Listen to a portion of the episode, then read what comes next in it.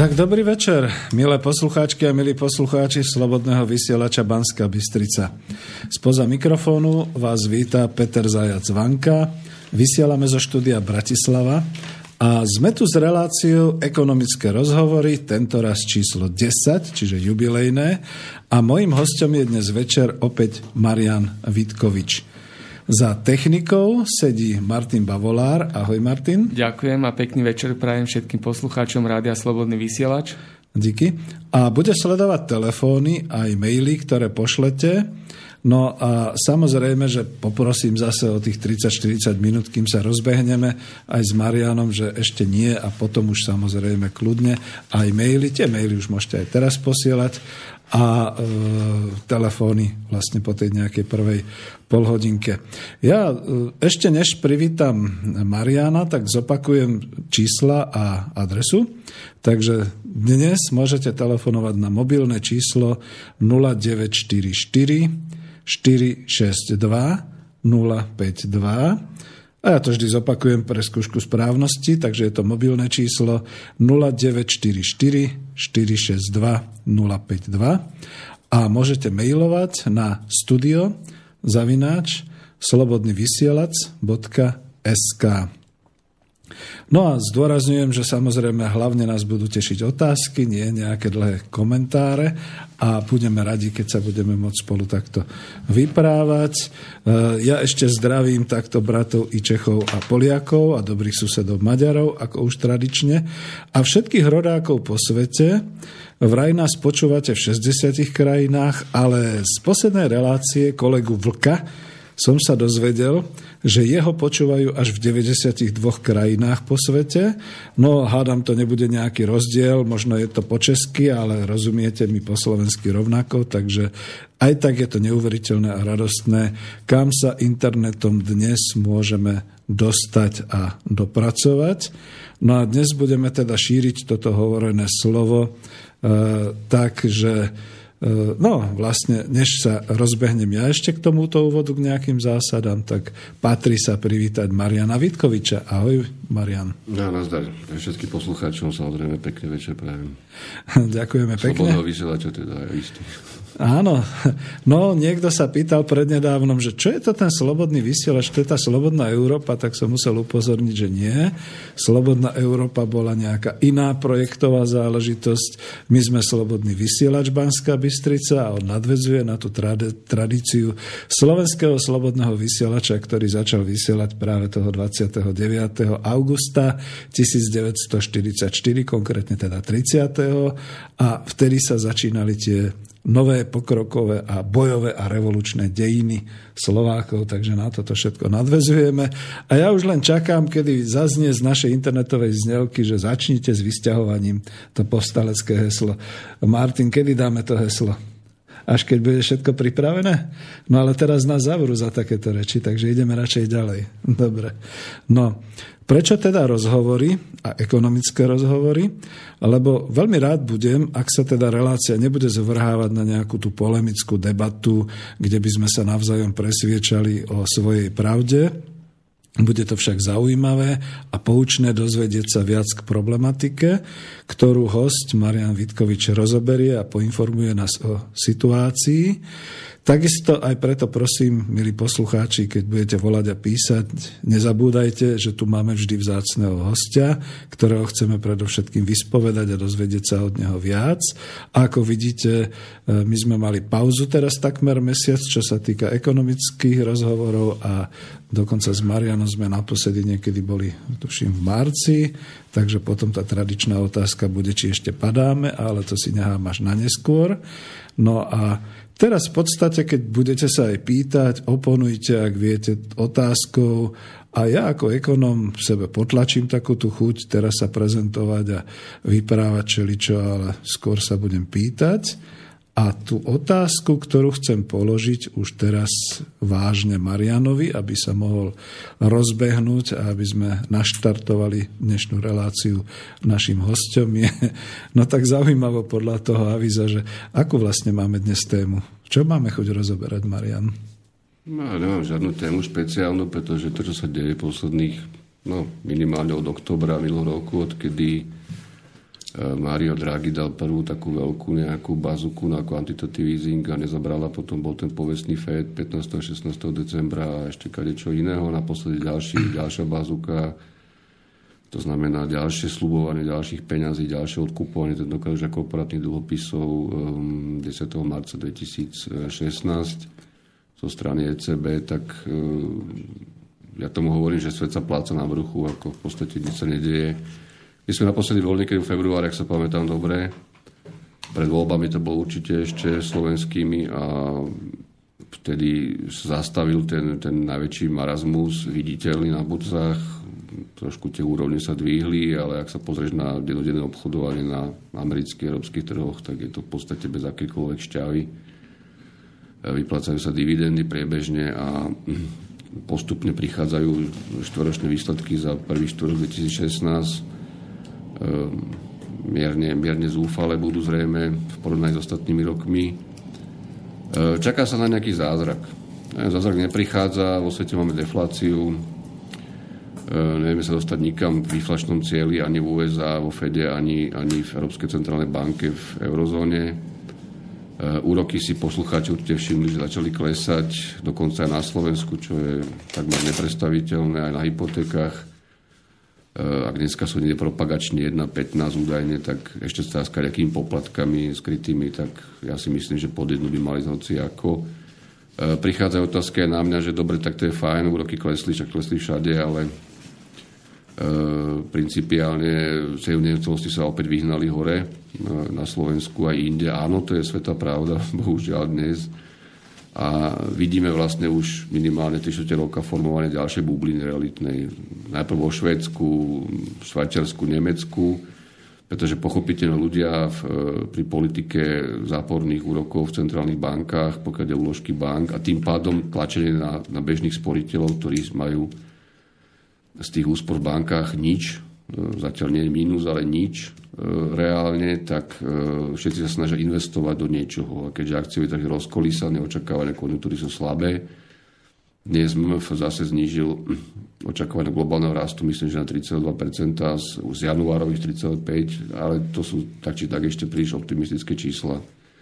tak samozrejme, že ľudia pchajú peniaze do nehnuteľnosti, respektíve developeri sa snažia tú situáciu využiť a či na Slovensku, či niekde inde vyvolať určitý tlak e, na rýchlo, rýchlo kupujte, nebude už nič, pozemky máme skúpené tak či tak my v dobrých lokalitách. E, ťažko poradiť, no ak niekto naozaj potrebuje súdne bývať a chystá sa na to a tá situácia hypotečná je relatívne priaznivá, keď podľa mňa bude ešte priaznivejšia za chvíľu, tak, tak ten byt kúpi tak či tak, ja ho toho nebudem odhovárať. A každopádne to, ako sa na Slovensku robí developerská politika s 2100 eurami za metr štvorcový, údajne teda, údajne priemerne v Bratislave za nové byty, tak to je, to je mimo, mimo splatiteľnosti dlhodobej. Takže ak ľudia chcú toho ísť, no alebo musia ísť, tak ja, je mi to ľúto. Každopádne šva, e, švédske, holandské, nemecké realitné bubliny sú tak, tak nafúkané, že ak prasknú, tak to bude zaujímavé. Británii to už viac menej začalo praskať, tam ceny nehnuteľnosti v Londýne, hlavne tých, tých drahších, išli dole s veľkými diskontami a pôjdu ďalej. To isté v USA, kde ceny sú na predkrizovej úrovni, ale podľa mňa to nemá, nemá dlho trvania, nebude mať.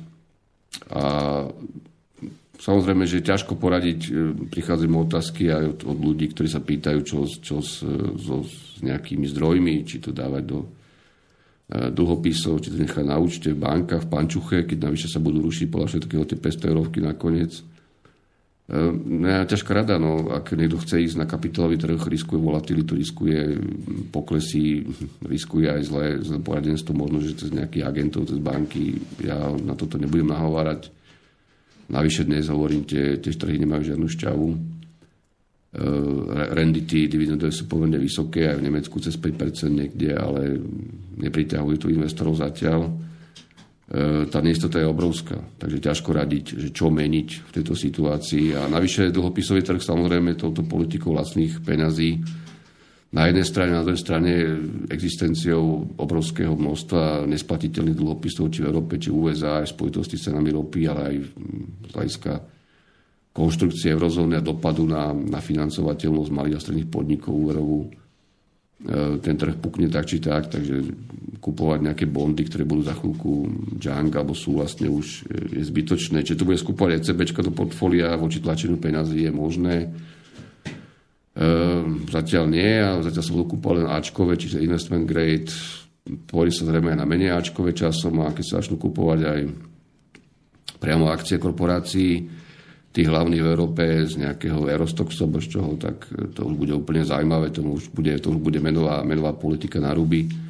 A potom prídu aj helikoptermány, čiže prachy zadarmo ako pre, pre každého občana, aspoň v nejakej forme. E, celkovo za té globálna konjunktúra nemá žiadny ťah. E, dobiehajú, dobiehajú predaje veľmi diskontované s veľkými zľavami, s veľkými podnetmi pre obchodníkov, ktorí to realizujú pre distribútorov e, drahších aut, nemeckých značiek, svetových, či v Ázii, či v Európe.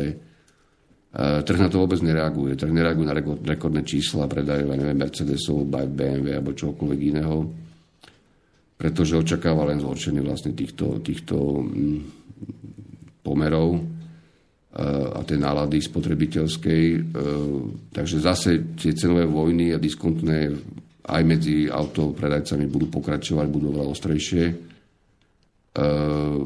ďalšia vec je prenášanie znižujúcich sa marží na, na dodávateľov a teď, a teď v každej výrobe to na seba navezuje, či to je automobilový priemysel, či niečo iného opäť žiadny optimizmus. Ehm, v Nemecku začína vypadávať celé, celé, celé skupiny alebo smeny technikov a ľudí s vyššími plátmi, ktorí robia pre subdodávateľov rôznych veľkých automobiliek. Problém Volkswagen, ak ste si všimli, určite sa nevyriešil. 21. alebo 4. apríla je ďalšia odložená lehota už na pojednávanie v USA, respektíve na predloženie riešenia Volkswagenom pre, pre americké súdy a akým spôsobom ten problém bude riešený definitívne, či sa pôjde tá cestou e, ešte nejakej štátnej podpory tých hromadných žalob, alebo tá firma dá reálne nejaké, nejaký návrh, ktorý bude akceptovateľný bez súdu. E, pláca sa tam, pláca, nikam to nejde. Čiže nechcem tu robiť voči nejaké konkrétne korporácie, nejaké vyhlásenia, bo je to zaujímavé. 21. apríla nás čaká očakávané zasadanie štátov OPEKu, ktoré teda údajne teda sa budú snažiť nejakým spôsobom nastaviť cenu ropy na tento rok aj dlhodobejšie z hľadiska toho, aby udržali tú úroveň. Dneska, neviem, 41 dolárov, koľko za Brent, eh, pardon, teda eh, za Texas, s tým, že ja nemám veľké očakávanie od tohto, pretože áno, OPEC je nejaký kartel, nevždy poslúcha nutne a ďalšia vec je, že je tu Irán, samozrejme je tu Rusko, ťažko sa bude znižovať e, ťažba ropy, keď sú to pre nich dôležité príjmy. Rusko, každý vie, že tlačí momentálne rekordné ťažby e, ropy, mesačne aj plynu. Hlavne ropy teda. Spotreba plynu je dosť, dosť pokrývkáva, takže tam to nie je až také rúžové a fakticky sa dostala na úroveň, na úroveň spred roka 1989, kedy tie tie ťažby boli naozaj obrovské aj kvôli vtedy ešte vysokej energetickej spotrebe v bývalom RVHP a teda aj vo svete. E, nič, nič podstatného rúžového nepoviem, ale hovorím, momentálna situácia sa pridlná k nejakému čakaniu na nejaký zázrak.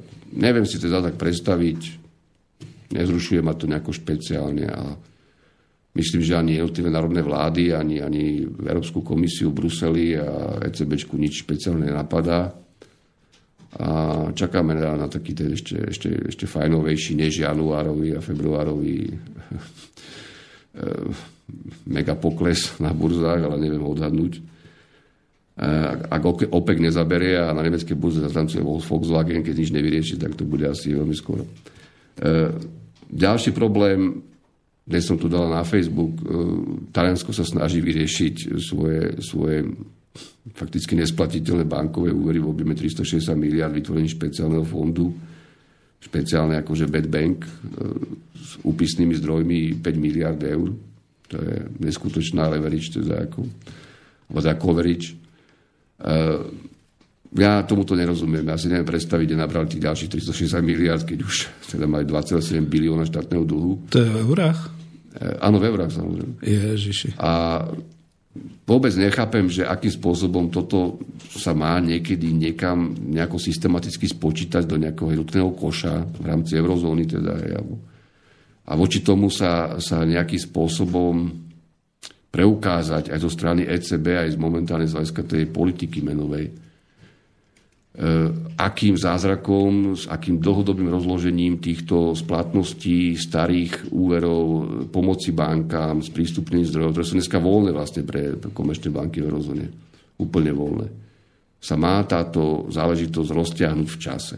To mne, mne uniká, lebo toto sú veci, ktoré sú z akékoľvek predstavy konvenčnej finančnej nesplatiteľné. A kto to má platiť hlavne? Hej? Že kto by napríklad, kto požičia hociakej krajine, nechcem len o Taliansku hovoriť, problém aj ďalší, keď e, má takéto záťaže, nabere ďalšie záťaže a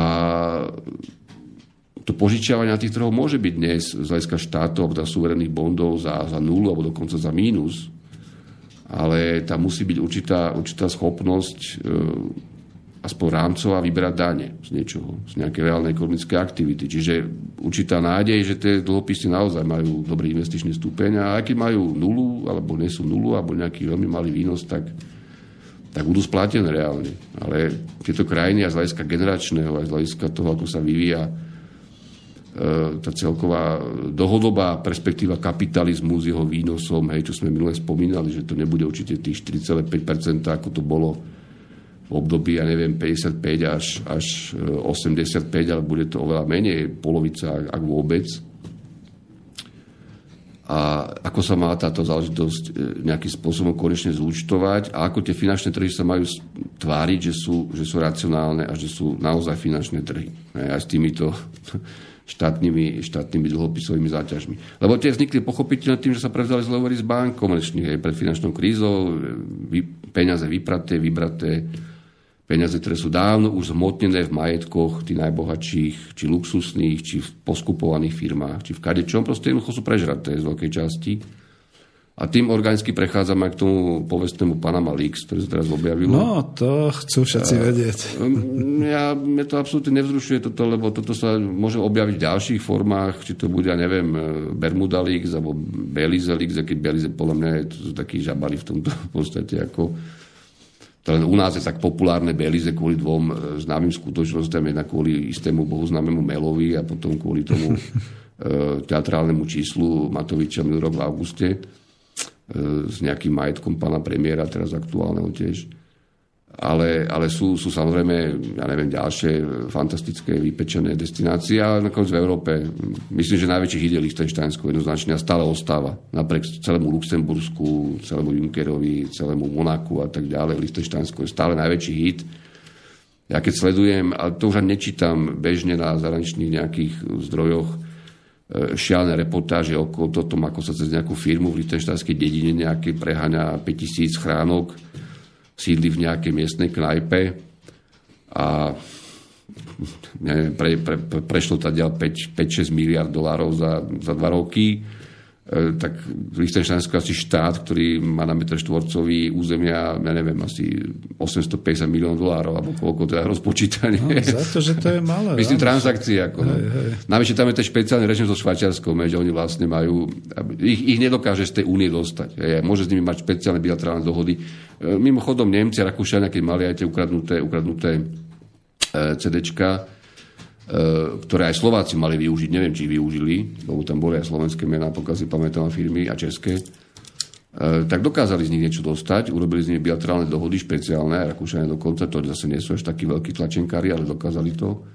Tak nie, niečo prišlo. Niečo prišlo nejakých, myslím, že prvý rok nejakých 50 miliónov eur a potom druhý rok e, nejakých 30 miliónov.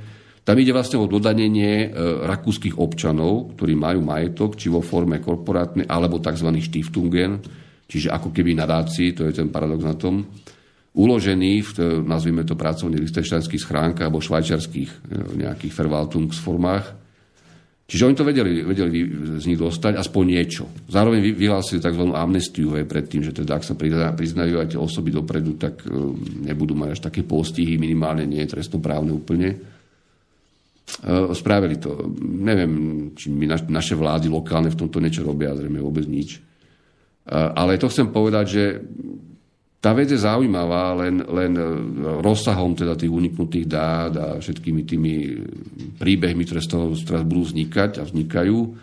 Ja neviem, Davidom Cameronom a teda, islandským premiér, ktorý odstúpil, ale principiálne to nič. Ja chcem len pre úplne, úplne najrealistickejší odhad z tohto problému, to znamená taký konzervatívny, ako sa hovorí, že žiadne preháňanie, využiť dáta, ktoré konec koncov vznikali roky z línie Saez, Piketty a napokon Gabriel Cukman to dal dokopy všetko. Mám tu tú záležitosť aj, aj vytlačenú, ale to si každý nájde, to dám potom do linku do PDF.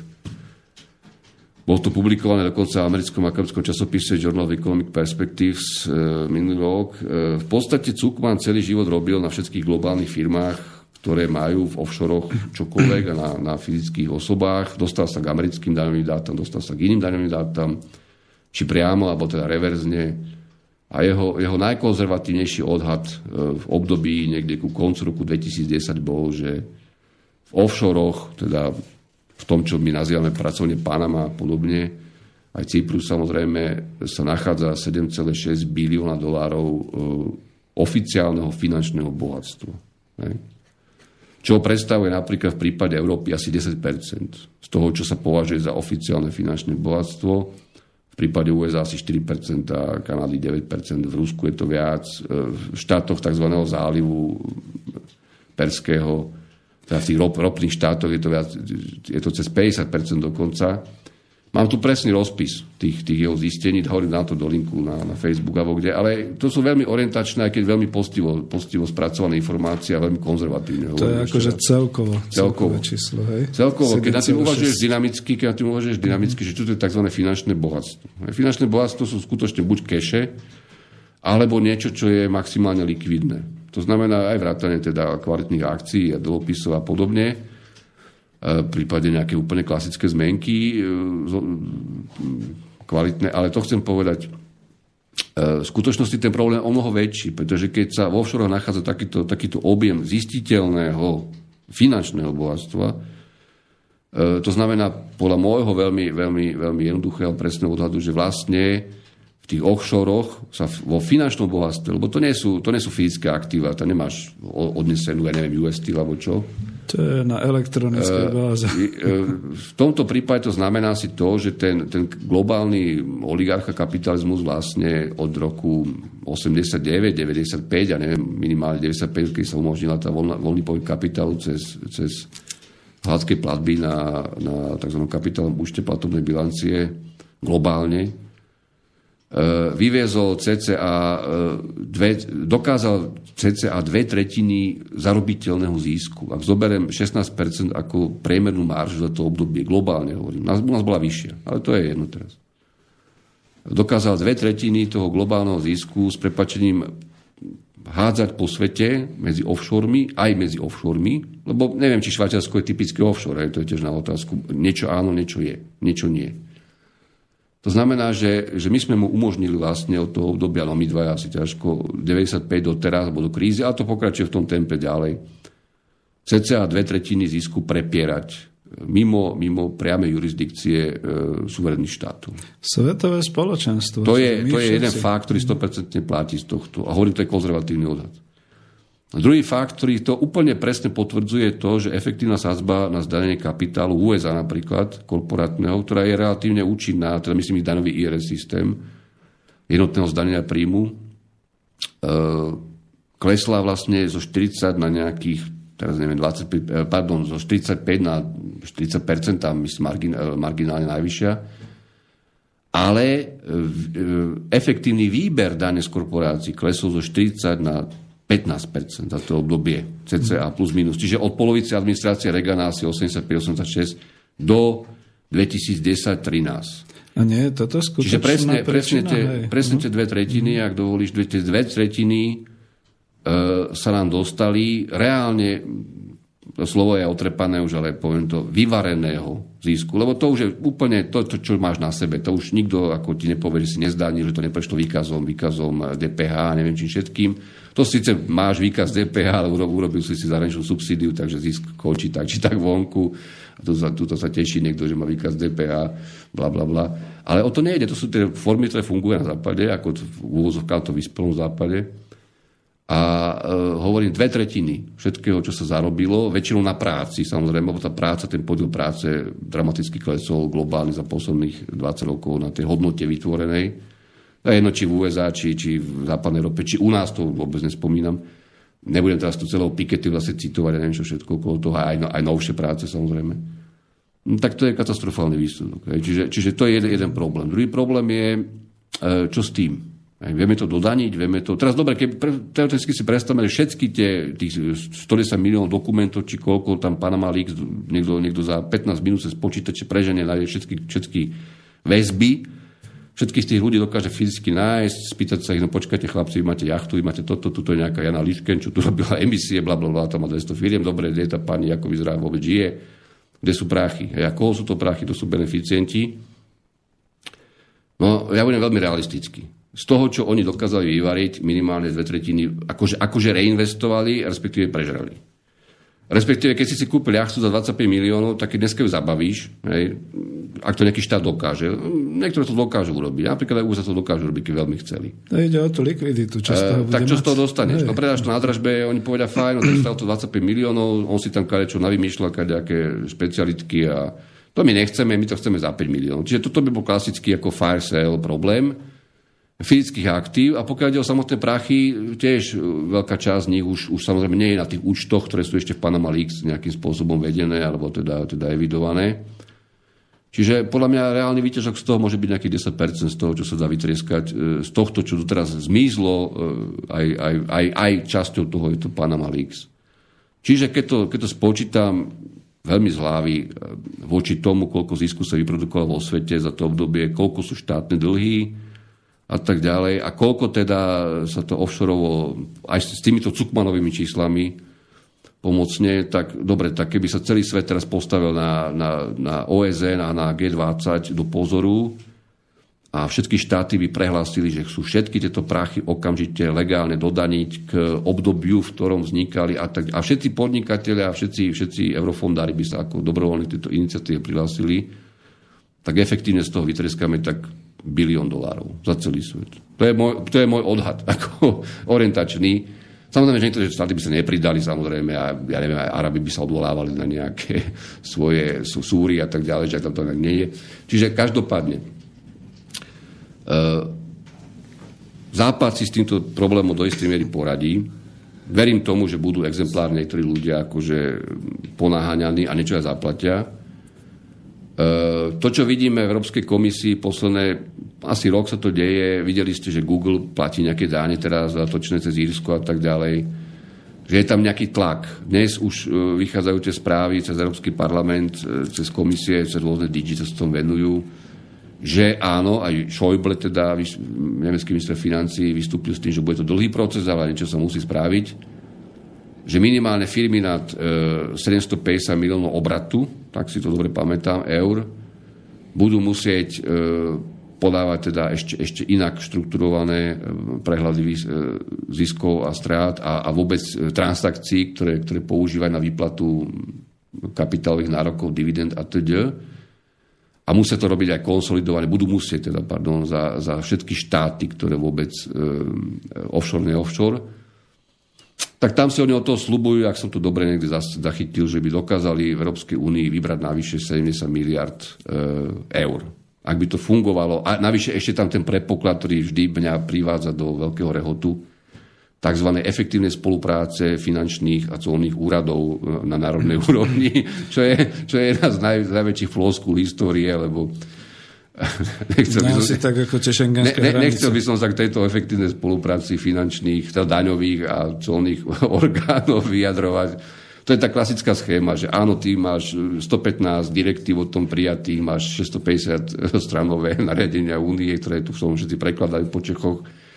A keď sa dojde na to, tak zistí, že nejaká blbo sa dovezla z Číny cez Hamburg, nahlásila sa cez 50 firiem cez Nemecko, Čechy, Slovensko, skončila v Maďarsku a keď nakoniec išli toho nejakého Lajoša zatknúť, že on neodjel DPH, lebo ten hamburský úradník sa spoliehal na to, že DPH bude zaplatená v krajine, v krajine určenia, aj, ktorá bola nakoniec Maďarsko postupne cez ten, cez ten tzv. karuzel tak našiel Lajoša a bieleho, to je úplne jedno, ktorý nevie, o čom rozpráva, no ale aj v tej firme ako konateľom. A nakoniec tovar ešte skončí na Ukrajine. Takže to je, toto, toto ja berem ako totálnu krávinu, čo si oni vymysleli, že efektívnejšia spolupráca. Tá doteraz nefungovala. Čiže môže to byť len na nejakej, na nejakej báze takého, takého trošku divadla medzi tými veľkými korporáciami, ktoré sú reálne a majú ten cash a medzi tými orgánmi EÚ alebo inými, aj americkými, že teda sa dohodnú na tom, že budú platiť niečo viac a že z, tej, z tých Bermud príde viac peňazí náspäť, aj keď tam sa stále budú nejaké otáčať, alebo, alebo z, tej, z tej Panamy. A nebude to určite 70 miliard, lebo najvyššie si treba uvedomiť pre Boha, že oni tie čísla prepočítavajú, to je ďalší problém toho timelagu. Oni tie čísla prepočítavajú tie možné výnosy hej, pri efektívnejšom výbere daní, spravodlivejšom výbere daní, pri koordinácii tých, tých, tých finančných úradov vlastne z tých minuloročných, alebo daj minuloročných, z tých minulých veľkých získov korporácií, ktoré mali vo svete, ktoré práve aj prelievali cez tento neregulovaný systém, ktorý teraz postupne vychádza na povrch. Čiže určite tie zisky nebudú také obrovské v budúcnosti. Čiže ani tých 70 miliard nebude. E, urobím z toho taký, taký sumár. Proste áno, máme problém, o ktorom všetci vieme. E, tie tzv. štandardné demokracie sa tvári, že to aspoň nejako riešia. My sa tu na Slovensku ani vôbec nejak netvárime, že by sme to riešili.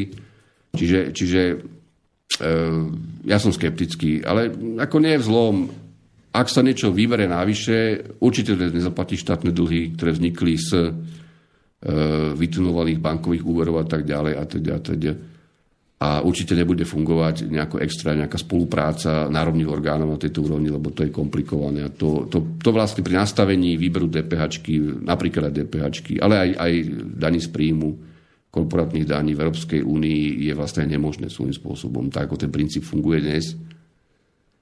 Čiže vo čo z toho nebude. Čo týka československých reálí v tom, lebo ako si spomínal, že počúvajú to po celom svete a v Čechách a na Slovensku tiež teda No až v 92 krajinách, všetci Češi a Slováci. Tak raz povieš, kam všade Češi a Slováci už emigrovali po roku 80. No tak určite, všade máme už svoje diaspóry. To je lepšie ako ne, jak, jak za, za Ferenciovšku, ale tak chcem povedať, že uh, No, úprimne povedané, ja neočakávam, že by v Česku a na Slovensku vznikol nejaký veľký škandál z týchto Panama Leaks, lebo v Čechách na Slovensku oveľa škandály neboli nikdy ako vyriešené. Takže... No, to hlavne bude teraz zase palica politická, aby niektorého pošťuchali a podobne. Ale ako uh, doplním v tom, že to mi pripomína presne, že keď sa kedysi hovorilo o všelijakých tých čiernych dierach, tak mne sa zdá, že tie offshory dneska predstavujú naozaj po tej zemeguli tie čierne diery, kadiaľ teda mizne ten kapitál, respektíve tie peniaze. A to máš úplnú pravdu, to si viem predstaviť totiž to z tej svojej profesie obchodníka, že a toto všetko dostávať späť v nejakých tých, že e, urobiť z toho nejakú likvidnosť, to, čo si hovoril, jachty a všelijaké nehnuteľnosti a všeličo, to by bola práca na ďalšie storočie. Ehm, tak to, nechcem, to sa nedá. Ne, nemyslím si, že to, to je o jachtách iba. Samozrejme, že veľká časť tých peniazí je, je v keši, je, je v hotovostnom režime, aby sa dalo vždy investovať z nich a tak ďalej. Napokon sa to už spomínal, to je jeden z tých neriešiteľností tejto krízy, čo stále sa ťaha ďalej, až do teda nejakého záverečného vyvrcholenia, ktoré očakávame, aspoň ja ho očakávam. Uh, veď ten model je predsa postavený, tej finančnej intermediation za posledných 30 rokov na tom, že vlastne bohatí musia chudobným požičiavať, aby zarábali viac, než keby si požičiavali navzájom, alebo keby robili iba to, čo ako produkčne by mali robiť, hej? pri tej možnej spotrebe tých stále miznúcich stredných vrstiev. Čiže no, tu je, toto, je, toto je celý svet, celý svet, pozor, to nie je iba nebankovkách alebo spotrebiteľských úveroch, to je všeobecne. Celý svet je vlastne postavený nielen na otrostve dlhu, ale postavený vlastne na tom, že je to, je to, e, to 1% alebo 0,1% voči ostatným. Hej. A tí, ktorí stále viac a viac zarábali, tak samozrejme tie prachy chcú stále viac a viac otáčať, alebo teda musia ich otáčať, aby tá ich efektivita, navyše globálne súťažia už, hej. všetci sme sebou sa presúvajú s tým kapitálom, tak ich rozpožičavajú tej väčšine, ktorá je stále chudobnejšia relatívne voči ním. Tak tá musí platiť ešte aj pri tých nízkych úrokoch, aj, aj pomaly nulových, stále ešte relatívne vysoké úroky. A toto je ten konečný, konečný, konečná implózia toho systému, ktorá nastane. Tam ti nepomôže ECBčka alebo, alebo Fed, že povie, ja neviem, že zase budú nízke úroky, nebojte sa, choďte hore burzy. To je, to je výborné, ale toto ne, nerieši nič. E, mimochodom, dobre si to trošku naviedol, v nemeckej tlači sa objavujú veľmi tvrdé reči a teda kvalifikované články e, na politiku ECB, ale nie z nejakých objav, obav o hyperinfláciu, ale z toho, že otvorene tvrdí, táto menová politika je prerozdeľovacia politika na ruby, čiže perverzná. Pretože ona, ak by aj e, posilnila napríklad kapitálové trhy alebo nehnuteľnosti, cen nehnuteľnosti, aj pozemkov a tak ďalej, do ďalších bublín, tak v tomto settingu e, maličká skupina bohatých versus ostatní bežní alebo chudobní vlastne e, to fúkanie peňazí pri, samo o sebe prináša väčší zisk aj pri tých nízkych sázbách a nízkych výnosoch len tým bohatým. Čiže, čiže e, tam je to vyčíslené, teraz ja ten článok tiež nájdem, ale... Finančné kasíno. Čiže v podstate, hovorilo. nie, to, to je automat, automat na zisk aj pri, automat. Aj, aj pri nízkych úrovniach, pretože ty, tam niekto prepočítal v nejakej štúdii, že pri 10% nafúkaní peňazí, obrazne nafúkaní, e, ďalších voľných za nulu pre banky a tak ďalej, pre veľké firmy, kontokorenty, e, v podstate ty 5% zarobíš teoreticky, binárne čisto na, na, na akciových kapitálových trhoch, ach teda to beriem ako v priemere, to prerobí samozrejme, a 3% zoberieš sporiteľom, inverzne. Ktorí zase musia prísť do banky vypočuť si, že oni síce do tej pančuchy pchajú, čo ináč u Slovákov je úplne obč- občania Slovenska, obyvateľa sú zrejme asi, asi finančne najväčší e, konzervatívci, alebo by som povedal zodpovední v Európskej únii. To ja som už to spomínal niekoľkokrát, že pomer úverov, aj napriek tomu, že teraz išlo hypoték veľa e, prefinancovania a tak ďalej, a už je toho naozaj veľa tých hypoték, treba povedať, tam už určitá úroveň podľa mňa je presiahnutá aj, aj objemovo splatiteľnosti agregátne za celú ekonomiku a spotrebiteľských úverov, tak napriek tomu Slováci to ešte stále ľudovo povedané kryjú tými vkladmi e, v bankách. Jasné, tí bohači majú viac, ale v priemere tam každý ešte niečo, ako, ako napriek tomu, že to nič neprináša, tak drží. Hej?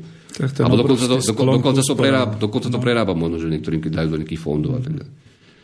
E, plus, plus, e, ja neviem teda, či to je 7,5 miliard, či koľko eur by mali byť teda v podstate vklady, tzv. vklady sporiteľov v druhom pilieri. Čiže tam je, tam je obrovský previs, alebo minimálne rovnováha, čo je netypické pre európske štáty, všeobecne, lebo tam väčšinou je to opačné, že úvery presahujú hmm. disponibilné, disponibilné vklady systému inštitucionálne, teda na banky, nefinančné korporácie a tak ďalej. Toto je prvá vec. Čiže podľa môjho názoru na Slovensku to platí ešte duplom, hej, že keď sa budú prifúkovať peniaze, nemyslím, keby prišli helikopter, to bolo, to bolo ešte najlepšie, pretože to by každý dostal akože flat. A tešil by sa. E, akože, akože rovnaký balíček a povedal by, dobre, chod si niečo kúpiť. Ono by to, to fakticky nič nezmenilo, on by to chvíľu niečo predalo relatívne pomery medzi bohatými a chudobnými by to nezmenilo nijako. Hej? Čiže ona to ECBčka kľudne môže spraviť. Ja viem, že mnohí si ťukajú na čelo a si, však to je nezaslúžené, však to je blbosť, ako však to spustí infláciu. Nie, to práve že nespustí nič. Dokonca hovorím, vychádzajú, vychádzajú v poslednej dobe aj, aj v americkej odbornej tlači a výskume úplne presné špecifikácie, že čo to spraví vlastne s, s bilanciou. Bude sa to tvariť ako Jednak obeživo? centrálnych bank. Nie, oni dokonca, bude to obeživo, oni dokonca už uh, veselo, že teraz posledná vec, čo vyšla od uh, Rogera Farmera, veselo dokonca v tom vidia pozitívum, že by to Súčasne, súčasne so skupovaním e, korporátnych dlhopisov a akcií do, do, na stranu aktív Centrálnej banky, čiže napríklad ECB, e, viedlo ku stabilizácii kapitálnych trhov, ku znižovaniu volatility. Hej. Oni nakoniec si zdôvodňa všetko. Tyže pozor na to, hej. Tá myšlienka sa tu vážne povaluje a v poslednej dobe sú dosť veľké hadky a tie hadky sú ostré. Pozor, lebo hadky môže byť aj také, že no dobre, no pohádame sa troška, má každý nejaké vyjadrenie, má tu mandát nejaký, podľa nich teda, ale tie hádky sú dosť ostré. Špeciálne medzi, medzi Mariom Dragim a zbytkom teda e, toho neviem, germánskeho bloku v rámci ECB, ktorému sa nepáčia takéto, takéto prísľuby a pohrávanie sa s týmito myšlienkami, ale oni, oni reálne sú tu. A už keď sú tu, tak ak sa vraví, šidlo je von z vreca. Potom, že sa o toho, o toho, okolo toho keca, že nič nebude, že máme iné nástroje, to už sú také, také taktické hry. Uvidíme. Ja, ja nevidím v tom žiaden zázrak. Keby to aj nastalo, bude to len zábava možno, že pre ľudí a trošičku to niekomu spraví radosť na chvíľu. Hovorím z hľadiska relatívneho nastavenia toho globálneho kapitalizmu to nič nerieši. Pretože, pretože ne, nemení to reálne distribučné pomery medzi e, bohatými, slabou strednou vrstvou, chudobnými a tak No pre rozdeľovanie žiadne nebude, akurát, že to trošku pomôže Aspoň hovorí. E, posledná moja poznámka, môžeme mať kľudne prestavku, alebo nemusíme, ale ono to je, toto je práve paradox e, celého toho uvažovania o kríze a cez krízu, že v skutočnosti všetci sa tvária, ako keby nejaký kvantitatívny skok, napríklad tlačením peňazí, aj ľudovo povedané, alebo nejakým vytvorením nejakého fondu, ktorý zoberie na seba akože dlhodobo všetky zlé úvery v nejakej ekonomike, čo teraz som spomínal s Talianskom, a to sú aj iné prípady, že to rieši problém. To nerieši vôbec nič. To, to, je, to je, na problémoch e, súvisiacich s globalizáciou a s nerovnosťou to nerieši nič. To sú len, len také, že do, zase sa umíme, aby sme nesmrdeli. Ale dobre, no tak mydlo sa raz minie, no to je ten problém. Takže, a navyše hovorím, ten model globálny, on imploduje znútra. On sa jednak rozbieha e, reálne voči monetárnemu popisu tej, tej reality, a navyše ten, ten, ten systém tej globálnej konkurencie s tými tlačenými maržami stále viac a viac je automatom. Toto je problém, že oni nevedia zastaviť to, že chceme na jednej strane investovať všade, kde sa dá voľne, vyberať si faktory, ktorý je lacnejší, tam je práca lacnejšia, tam je hento lacnejšie, tam sú väčšie dané prázdniny, tam zase nejaká iná výhoda. A tým, že to oni kombinujú, tak vlastne stále tlačia dole a dole, hlavne teda cenu práce, relatívne voči iným faktorom a hlavne teda, teda možností reálneho kúpyschopného dopytu, hlavne teda tej strednej vrstvy v tej spoločnosti, ktorá existuje.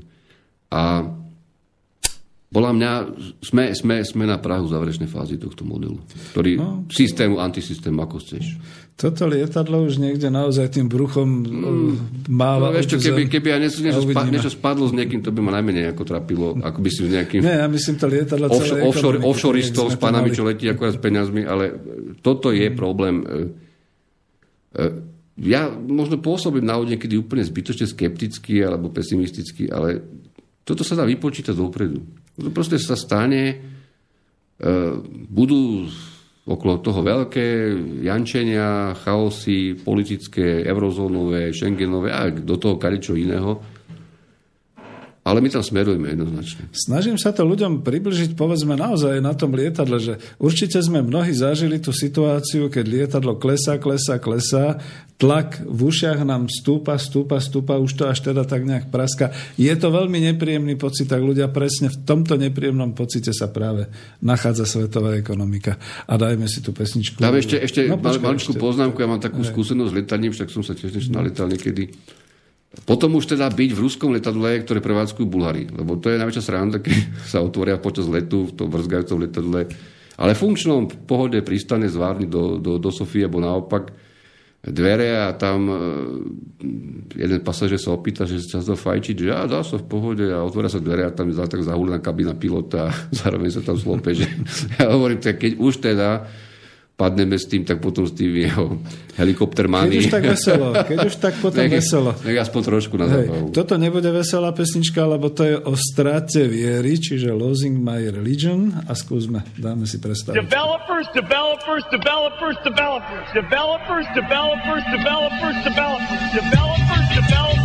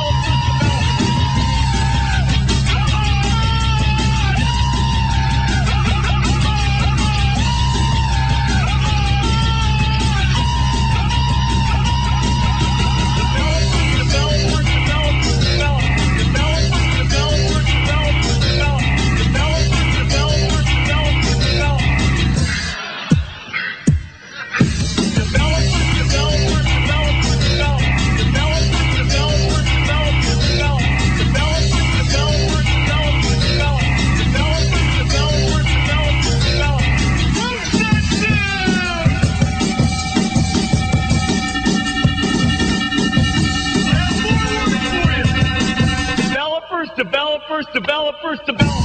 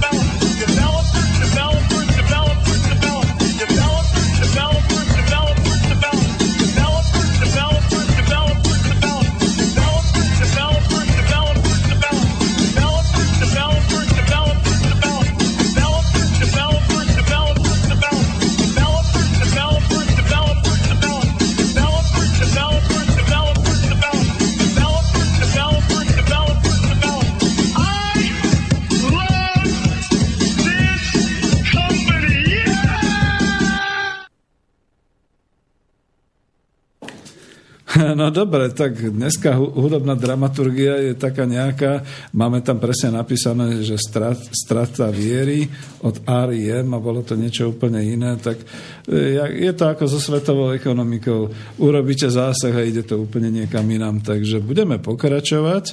A ja ešte len tesne si predtým aspoň jednou vetou ošetrím, že v tom našom avisku je tak dal som tam nejaké tie búrky nad Manhattanom a nejaké mraky nad daňovými rajmi. Možno to všetko nevychádza tak, ako teraz spolu hovoríme, čiže to vždy býva tak ilustračne, ale mne sa zdá, že také tie hnusné mraky, také tie dočervená a tie biele také mraky, to, čo tam je pod tým obrázkom daňové raje, však to sme teraz prebrali, to je presne ono, to je presne tá tlaková níž to, keď už teda bolia uši z toho, jak ideme dolu a nevieme, čo sa deje. A uvidíme, že o čom budeme teda ďalej hovoriť. Sám budem prekvapený, kam to, nás to pošle. A ja len teda ešte k tým offshoreom sa zmiením, že to teraz akoby tak vybuchovalo a politicky a šeliako, ale ľudia preboha, veď to je tak známa skutočnosť, to vždy bolo akurát, že teraz sa naozaj tieto offshory vo veľkom zneužívajú. A už len poviem teda takú tú ľudové prirovnanie, keď teda Marian Vitkovič hovoril o tých dvoch tretinách, ktoré sa tam strácajú a ktoré sa tam teda dostali. Predstavte si litrovú flašu vína, kde vám dve tretiny z toho litra niekto odpije, nechá vám tú malú tretinku a ešte z toho potom budete vyplatiť dane, zatiaľ čo on už celý veselý pôjde niekam inám. Asi takáto je realita s týmito peniazmi. A nechcem povedať, že a Marian čo na to hovorí. Marian si oddychol, ideme ďalej. Uvidíme v čom. Ja som si neoddychol. Ako... Tak, dobre. No. Ale nie, úplne vážne. No, Poprvé Slovensko offshore, e, no dneska som sa zabavil, som našiel na smečku článok, že nejaké sklady sú prenajímané cez firmu, ktorá je na offshore a má kontakty na Pentu. A to je akože case jak svíňa. A teraz ich budeme trestať a potom, a potom bola na denníku N, alebo kde to bol taký, alebo na hnk na, naozaj neviem kde už, článok, že nejaký chlapík má sebe 400 firiem napísaných, ako bielý kon, teda, ako konateľ. No, tak kukni, dám ti tri mená, kukneš na obchod register a to sú ľudia, čo spravujú e, štvrtinu aktívy, aktív, reálnych aktív e, v zdravotníctve, penty a tí majú na sebe asi po 250 firiem. Čiže ja sa pýtam, a penty konkrétne, že čo sme objavili, ako Johnny Novaka, ako v nejakých v dedine, niekde pri Leviciach. Veď toto je tu na Slovensku v tomto smere absolútny Armagedon, akože tu hľadať e, reálne, reálne nejaký model zodpovedateľný, že pre Boha títo ľudia spravili ten na ten kšeft aj so štátom a prešlo to týmito firmami všetkými a nakoniec to skončilo možno niekde na prevode.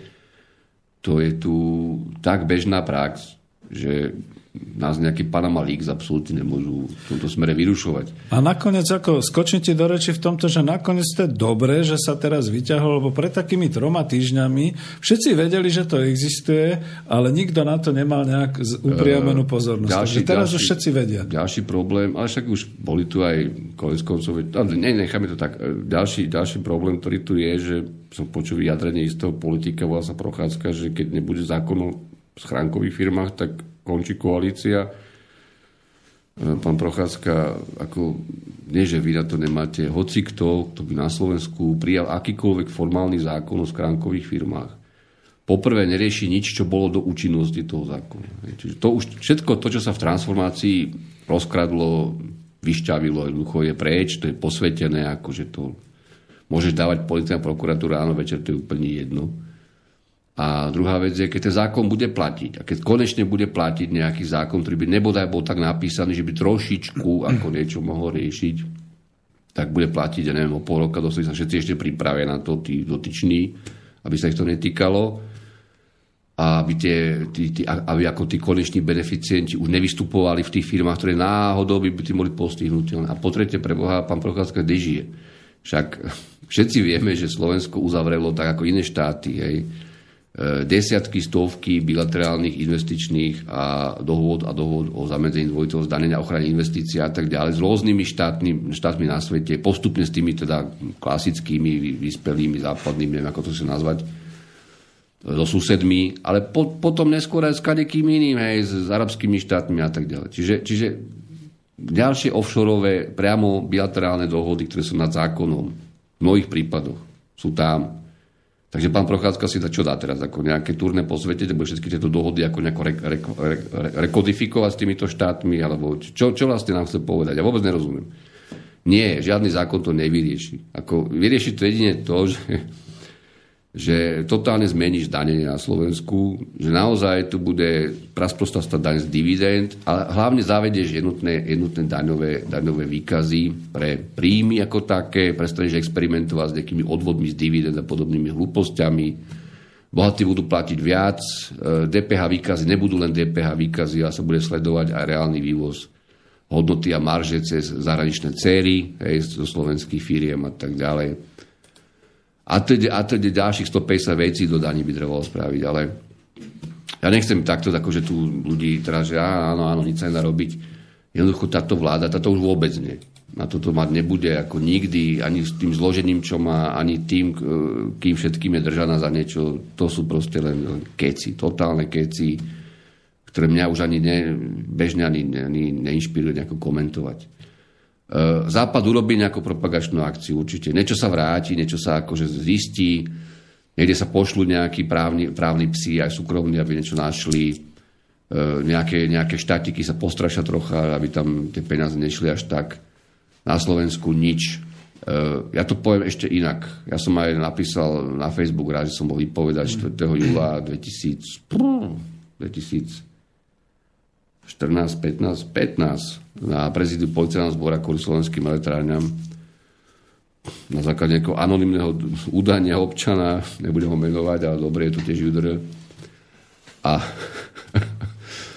ako, keď chceš, môžeme ísť zajtra na prezidium policajného zboru Račianska 4, či koľko to je, stojí tam aj trička, 5, 9 chodí za mňa, to chodí 8.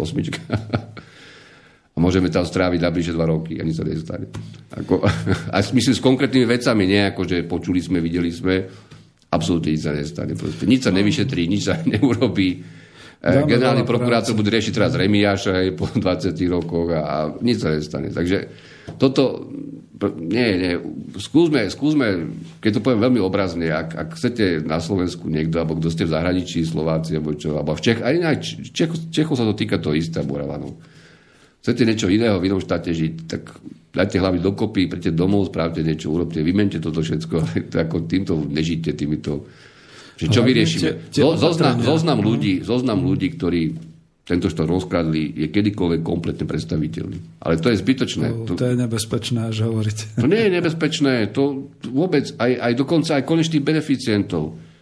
Koneční beneficienti napríklad pri výstavbe, výstavbe známej PPP R1 Pribina do, do Nitry, ktorí si mnohí pochvalujú, lebo sa dobre šoferuje teraz tam, ja už ideš do Bystrice, ideš až po diálnici.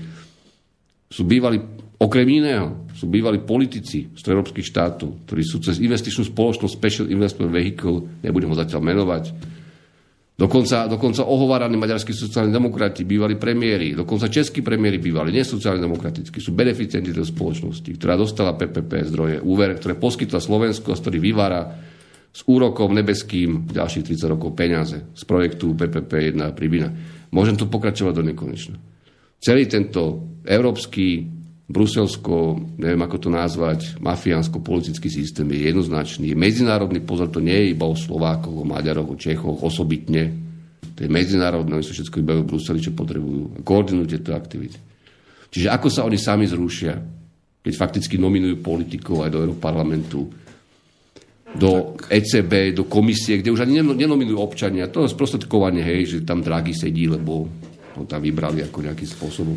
Politicky sa mykať ešte budú, ale samozrejme chýbajú presne tie opatrenia, čo si hovoril. E, to, čo, to, čo, to, to, to, čo položí ten systém nakoniec, e, bude reálny krách a reálny strach.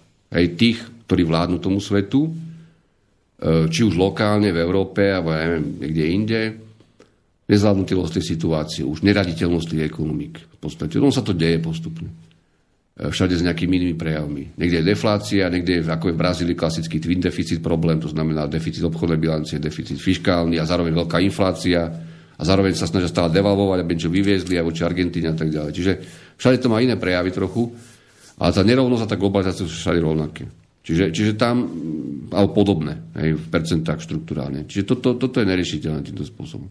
A mm, ako sa to prejaví v týchto malých krajinách, ja neviem, akože v nových členských štátoch EU, že kto tu nakoniec niečo, niečo konečne zmení. Na to treba aj ľudí, na to treba aj širšie nejaké vrstvy, to nie je otázka nejakých jedincov, iba aký by boli ako chytrí.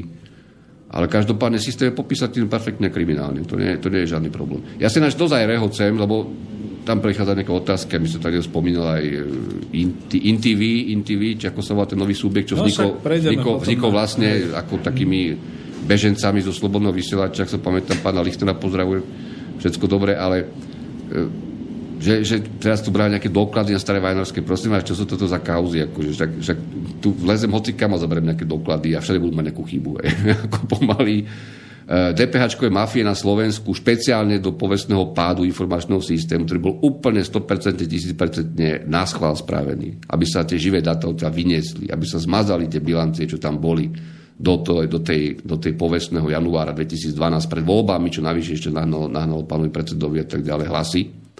Tá akože obrovská neschopnosť Mikloša, e, Ďurajku, ako sa volá ten, čo robil ten systém, ten... E, teraz Mikulčík, Mikulčík sa volá, teraz myslím, že v CCS karte kde bol. Tvaroška, teda. To bolo urobené náschod a to sa dohodla oligarchia s politikmi. Správte to, vyčistíme bilanci. To je všetko. A odvtedy už sa vedie nová éra. Čiže ak, ak nejaké kauzy boli dovtedy, nenájdeš ich už. A pokiaľ nejaké kauzy bežia po 2012, kedy aj mimochodom sa robili opatrenia, to je pravda, že ten, finančný, ten DPH výkaz na niečo je aj dobrý, hej, že predsa len sa trošku skontroluje, urobil sa nejaký väč, väč, vyšší výber DPH kvôli tomu. Samozrejme, nás sa tlačia tí malí a strední, hej, tí veľkí, tí tak či tak z toho vyplávajú e, častokrát. Uh, netvrdím, že, že Kažimír nič nerobil, zase to by som kecal, ale, ale to už je nová éra. Čiže čo my sme tu do 2010. bielokoňovali niektorí a tak ďalej, pardon, 12. a čo sa zmázalo toto Miklošovou informačnou systémovou amnestiou, tak to už máte úplne niekde inde. A áno, aj v tej novej ére sú určité prípady, ktoré by stali za to, ale hovorím, ako právny štát na Slovensku aj podľa, podľa slov klasika už zateká premiéra, ako neexistuje roky, takže čo sa tu budem rozčulovať. No, poďme na tie maily, tam ešte budú nejaké otázočky. Nezdá sa vám, že táto migračná vlna bola vyvolaná aj kvôli tomuto ekonomickému vývoju? Oslabenie Európskej únie, bezvýchodiskovosť ekonomickej situácie, následný rozvrat spoločnosti, chaos. S úctou Roman. E, má pravdu ten poslúchať svojím spôsobom, ale ja teraz to takto trošku zneužijem tú otázku. E, mali sme tu veľkú krízu, ako tú viditeľnú krízu finančnú, hej, to je proste Lehman Brothers a tak ďalej 2007 v Amerike 8, 9, 8 otvorenie septembra, 9 sa to vlastne celé ťahalo tou katastrofou, keď to nejako oni rešili tými peniazmi nafúkanými potom trocha. Čiže, čiže to, to trvalo dva roky, kým som ľudia vôbec trošku spamätali ten svetový obchod. Dva a pol roka.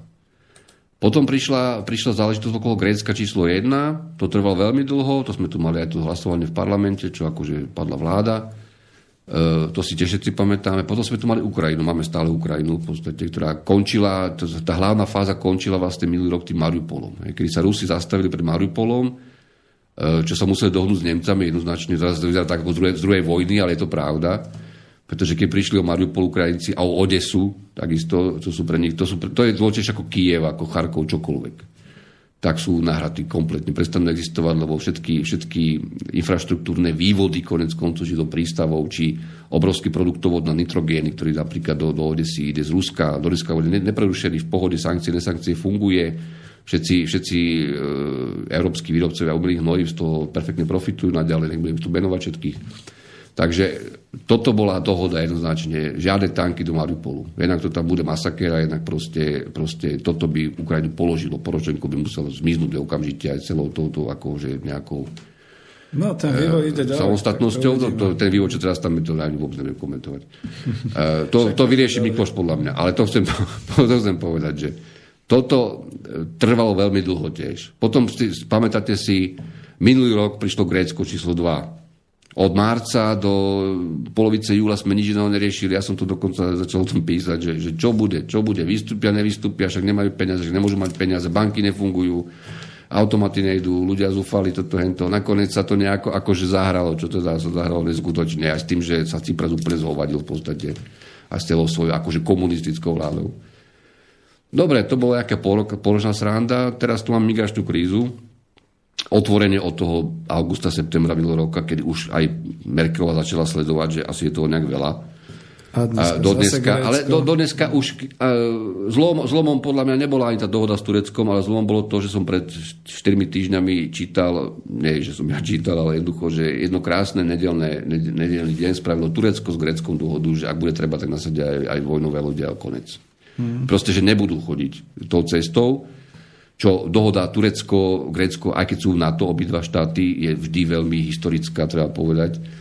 A vtedy som pochopil, keď som tú správičku prečítal, že už žiadne veľké pochody nebudú touto cestou, že budú cez Líbiu, druhá vec, to už nech riešia ďalej. Áno, súhlasím s tým poslucháčom, je toto všetko robené, ale lenže, to chcem povedať na tej veci, všetky tieto zázraky trvajú čím ďalej tým kratšie.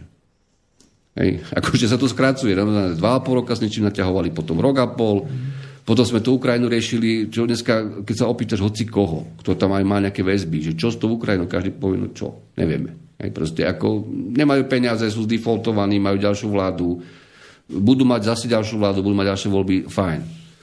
Čiže vždy tá vec trvá stále, ak ste si to všimli, stále tie veci trvajú kratšie a kratšie. No ja som zvedavý, čo bude najväčšie show ako najbližšie. Že čo ešte bude, lebo migračná kríza určite bude ďalej fungovať. Ja pochybujem, že by, že by prúd hlavne tých Afričanov tentokrát už. Mm. Cez, cez, cez Čad, Niger, cez, cez uh, Líbiu, dneska už teda Líbiu, Cyrenajku, či ako to nevolajú, Bengázy, že by sa zastavil. A pochybujem, že by Taliani postavili nejakú hrázu na mori, aby to tam vôbec nechodilo. Ale e, podľa mňa tiež to bude utlmené ako téma. Takže, takže, takže ten, ten hnev v podstate začína, začína, byť, začína byť zase čisto ekonomicko-distribučný. A čo ten mainstream teraz vymyslí? Akú srandu zase? Neviem, alebo, alebo pripustí vôbec takú, takú, také zlyhanie ako v tej migračnej kríze. Pretože to bolo zlyhanie, to bolo ab, ab, absurdné, naivistické zlyhanie najprv nemeckej vlády, ale aj ďalších, ktorí si naozaj mysleli, že tí ľudia sa nejakým e, neskutočne organizovaným spôsobom zoradia, hej, že my sme kvalifikovaní, my sme menej kvalifikovaní, my chceme ísť tam, my tam poslušne ideme všade. My sme no, no a absolútne nie, to, to by nikto aj nečakal od nich. A už nehovorím o tom, že kto všetko ešte s tým príde je mi ľúto tých ľudí, tá vojna v Syrii musí skončiť, samozrejme, to je absurdné, čo sa tam deje. Ďalšia téma mimochodom, Blízky východ, vojna v Syrii, takisto to bude musieť byť nejak utlmené, pretože to už, toto už aj Saudská Arábia v podstate nedokáže pri tých problémoch z ropov a tak ďalej nejako ďalej tlačiť so sebou a tlačiť a ducha do toho konfliktu aj s Izraelom a teda. Takže pre mňa, máme tu Irán. Všimli ste si, že iránske sankcie boli zrušené, Irán sa snaží niečo robiť, tých 95 miliárd, ktoré majú návyše všetkého, čo, čo mali, mali v bankách zahraničných kvôli sankciám rôznym, mali, mali e, zmrazené a tak ďalej. Oni veľmi rýchlo mínú samozrejme, budú potrebovať veľa, veľa obnovacích investícií, zároveň budú tlačiť ropu, takže tiež ten efekt bude chvíľu trvať ekonomicky. Nebude, nebude nejaký dlhodobo grandiózny. Ne, nemáme to ako zlepšiť. Nik, nič, nič sa s tým od roku 2008 a dávno predtým neurobilo systémovo. Takže bude, bude tá generácia ľudí, ešte aj tá, čo žije, aj čo je staršia, hlavne tí mladší, sa musí vyrovnať s novou realitou sveta konec koncov, keď na to príde. Určite sú nejaké riešenia, určite sú nejaké námety na diskusiu, veľmi kvalifikovanú diskusiu, ako to nakoniec bude prebiehať, ale, ale my dvaja nerozhodujeme o svete, ani túto kolega, ani poslucháči slobodno vysielača, predpokladám, že nie. Tak ja dneska len zjem, a to odpalujeme. Ja len, ja, len, ja len to poviem tak rámcovo, už úplne horúco z toho. Rámc, rámcovo, že to, čo vidím e, aj v slovenskej pidi politike, aj po týchto voľbách, čo ako som už x napísal, bol posledný trik e, tej kamarily. Už iný trik nevymyslel, nejako toto, čo teraz sa spráskali s tou ponukou, aj s tým výsledkom, aj s tým všetkým okolo toho, čo robili, uh, už hlupejší a hrub, hrubší trik sa nedá urobiť. Ale vidím na tých ľuďoch, ktorí postupne rezignujú, niektorí aj z tých rôznych verejných funkcií odchádzajú, pakujú sa, popredávajú kadečo, že neveria tomuto. Ani lokálne tomu neveria, nemajú ako tomu veriť. Takže aj tá, tá na prvý pohľad ako keby neprestrelená domáca politická, politická elita je strašné slovo, ale dobre, no, sa stáva postupne menej a menej chránenou. Jednoducho kortinačka pôjde z brucha, z brucha, z brucha na chrbát ale mm, na tom bruchu na žiadny pancier už nemá táto koordinačka naša, naša slovenská lokálna. A myslím, že aj česká a podobne. No, než pôjdeme na ďalší mail, tu predsa len si uplatním svoje dve vetičky, keď teda sa dá, že veľmi to pripomína tú situáciu po rozvrate rímskeho impéria, keď skutočne nie len, že nebolo nič chránené, ale skutočne sa diali podobné záležitosti ako teraz, proste veľmi neočakávané, všelijaké tie hordy, ktoré sa premávali hore dolu, všelijaké tieto ekonomické a dokonca aj technologické katastrofy, ktoré prichádzali a nikto sa, nikto, to, to, som chcel hlavne poznamenať, lebo to, to ma zaujalo, čo hovoríš. Nikto sa toho neujal, proste bolo tam nejakých pár storočí také nejaké mdlé bezvládie, kým sa teda naozaj to kresťanstvo nespamätalo a tak ďalej. A to už by sme išli niekam inam. Len presne mi to pripomína tú situáciu, že skutočne už ľudia možno aj utekajú od tej zodpovednosti, lebo vedia, že tak prečo toto robí. Áno, áno, máš pravdu, ľudia utekajú od zodpovednosti. E, ľudia, nechcem použiť slovo, že sú zbabeli, to je hlúposť. Ale globálne, to nie je slovenský problém ani špecifikum, e, dokonca sú schopní kývnuť na túto vládu, čo vzniklo teraz. Hej. Ja ne, akože, bože chráň, aby bola taká vláda so Sulíkom a Matovičom, to prepačte, ale, ale oni sú schopní na to riešenie kývnuť. Napriek tomu, že dva týždne, ako všetci, že čo to robia Bugára, neviem čo. Už A ja som, si, ja som sa uvarená. neskutočne dneska bavil a toto ma napadlo. V denníku E vy- vyšiel, vyšiel článok, je v pijane asi, ja neviem, od známeho to mysliteľa Gabriela Šipoš z Ineko a z Slovak Press Watch, ktorý všetko vždy dobre píše, ako Ineko samozrejme vieme, čo je Beblavý, Beblavá, Jurzita a tak ďalej. Eh, ktorý píše vlastne v tom duchu, že však treba aj pozitívne správy konečne šíriť, že zbytočne sú novinári, aj tí najlepší, ku politikom kriticky. Ja hovorím, Kriste, pane. Akože teda vzdelanec to nebol nikdy. Hej. Ako ja som s ním mal osobne taký spor s randovný kvôli jeho blogu jednému, kde sa úplne zhovadil dávno ešte, ale o druhom pilieri. Ale o to nejde.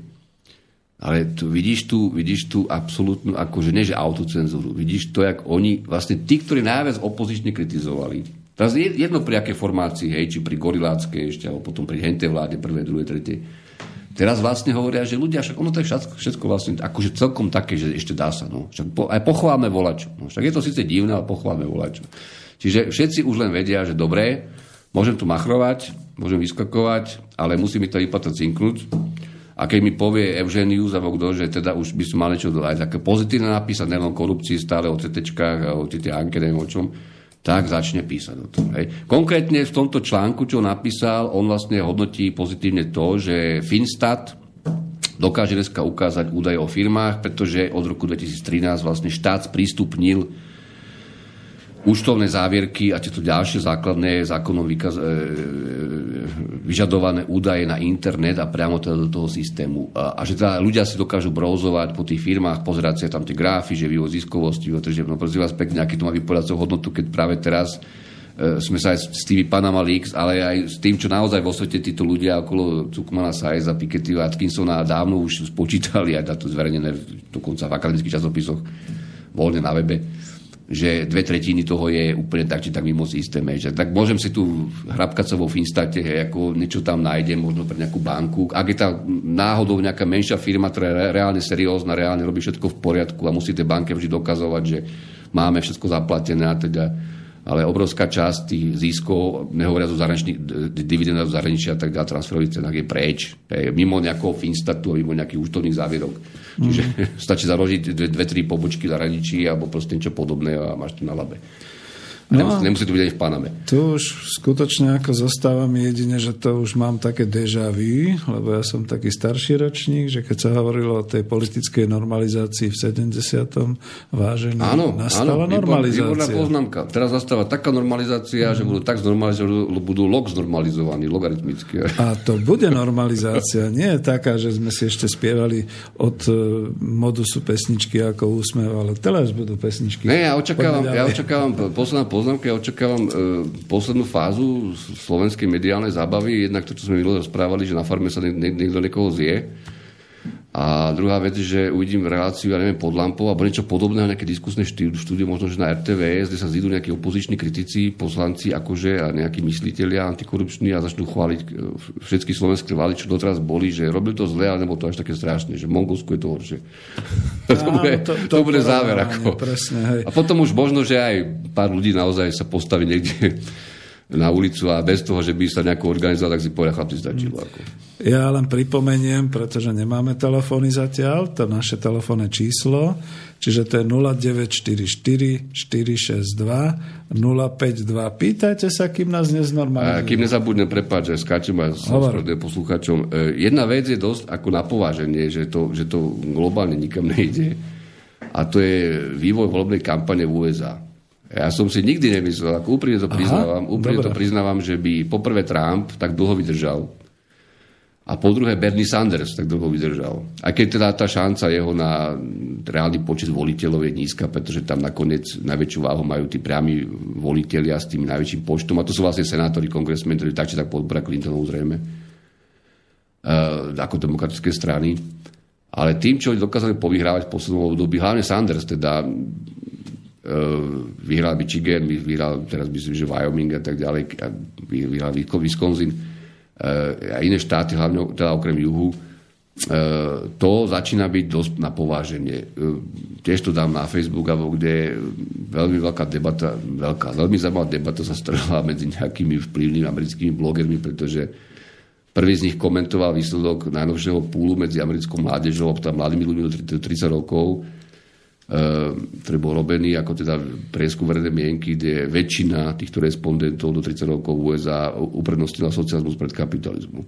Tak to som si ako poklepal na čelo z dvoch dôvodov. Po prvé, áno, je to šok, a po druhé, jasné pre volebné preferencie, reálne to nie je učujúce úplne, pretože mladí ľudia nič zlom dokážu meniť svoje preferencie ideologicky pomerne frekventovane.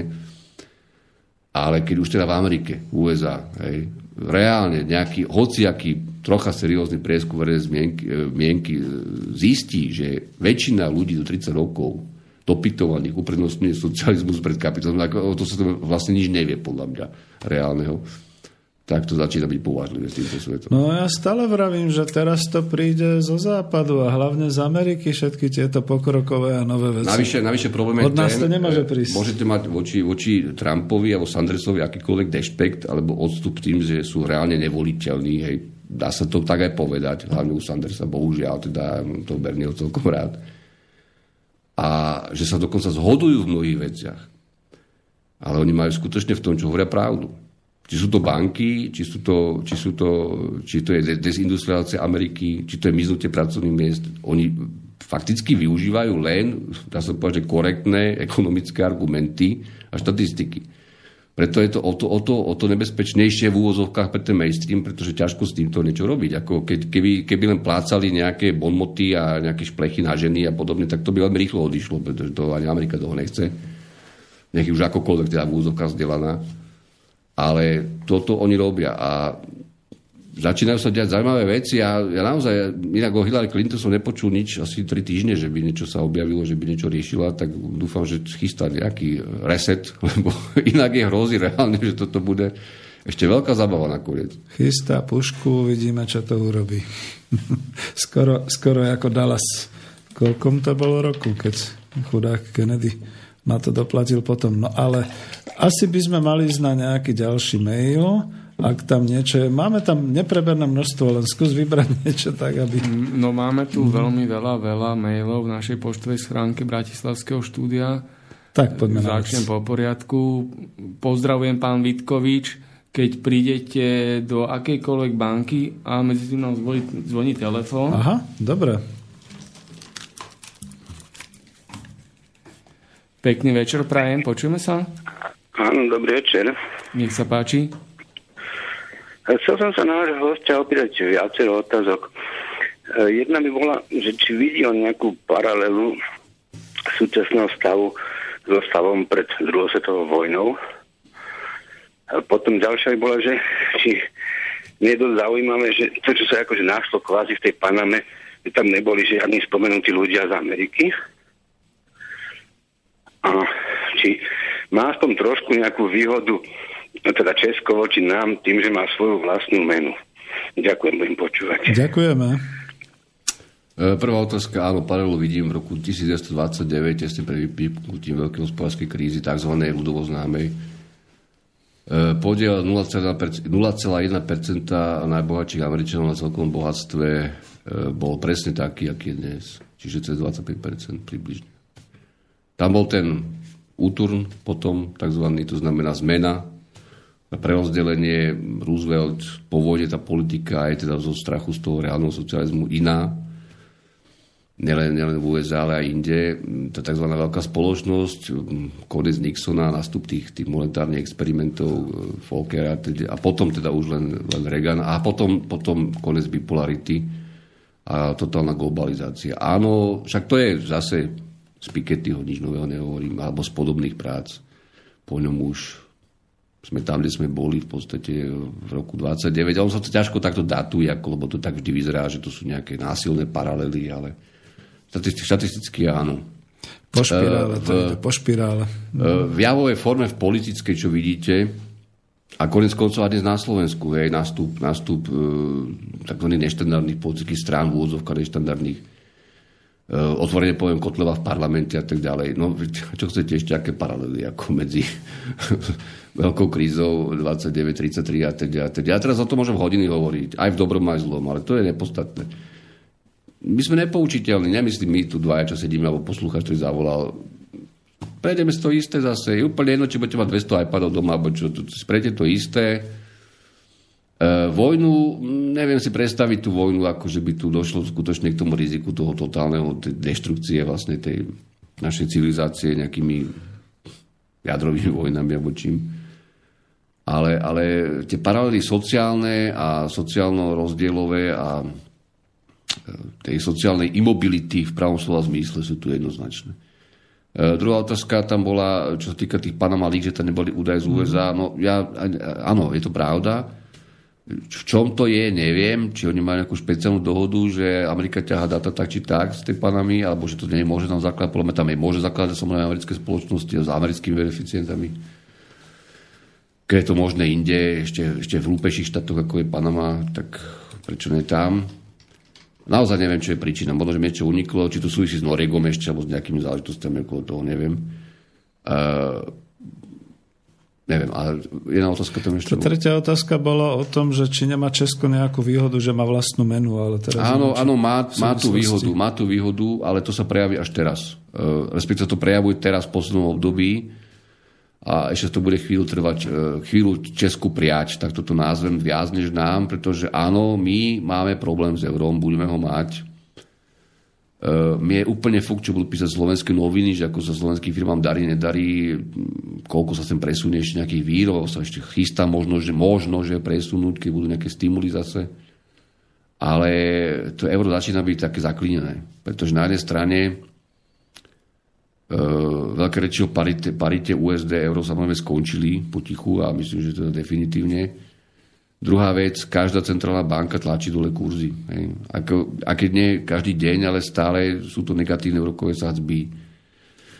Aj bez operácií, pardon, na, na menových trhoch. Fakticky všetci sa snažia konkurovať aj menou, čiastočne hlavne tie exportéry surovín a prvo, prvovýrobkov, vstupov.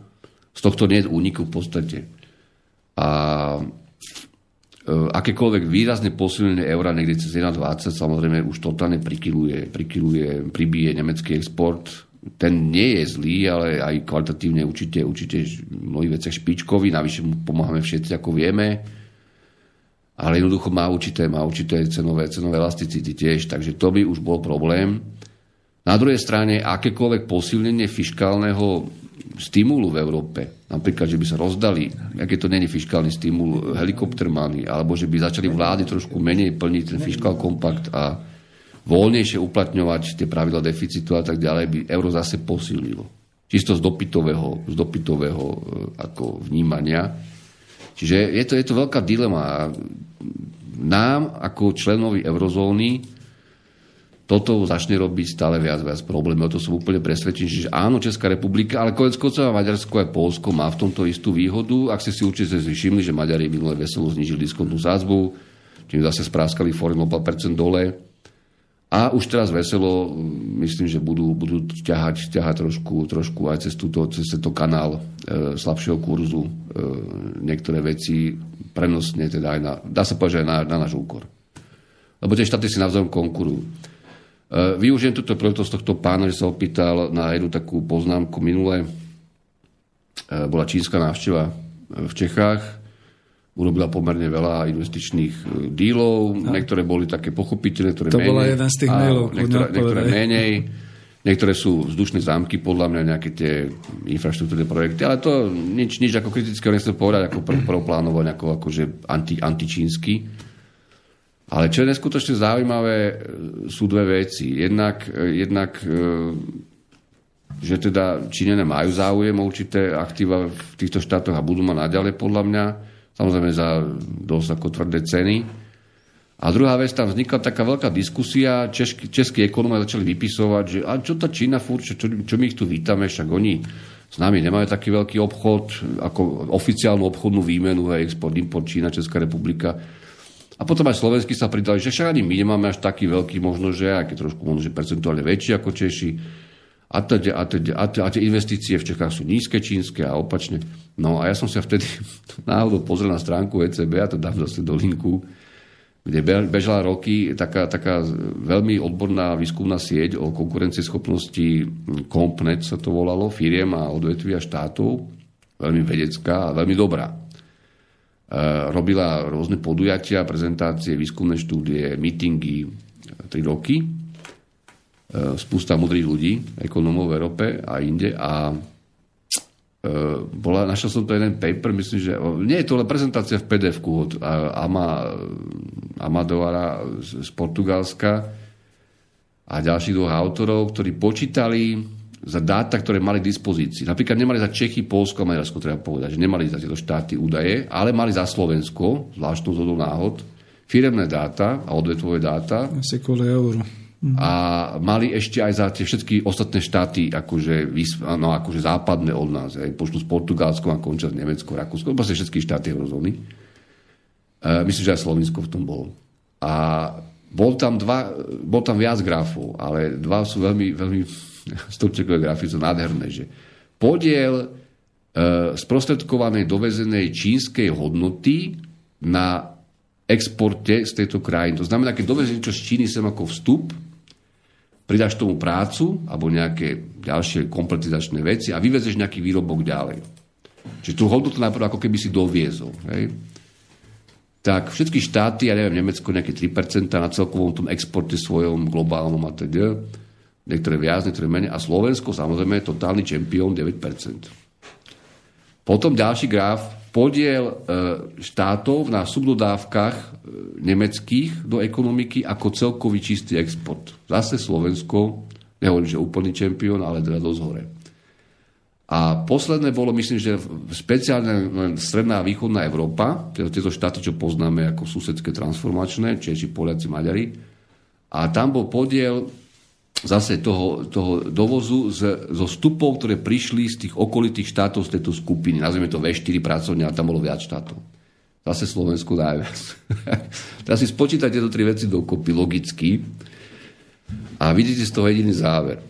Že Slovensko je najefektívnejšia montovňa na svete. Respektíve na montovňa, urážam trochu, tu není sú len montovne, ale jediné, čo v skutočnosti, jediné, jediné, ne, jediné, čo v skutočnosti zaujímal akýkoľvek kapitál, ktorý sem prišiel z zahraničia na Slovensko, bolo to, že tu sú ľudia, ktorí dokážu práca, pomer, výkon, mzda a do toho ešte nejaká chybovosť alebo nejaké zauč- náklady zaučenia a tak ďalej, proste čo, čo, čokoľvek započítaš ako v tej spojitej nákladovej funkcii tohto faktora.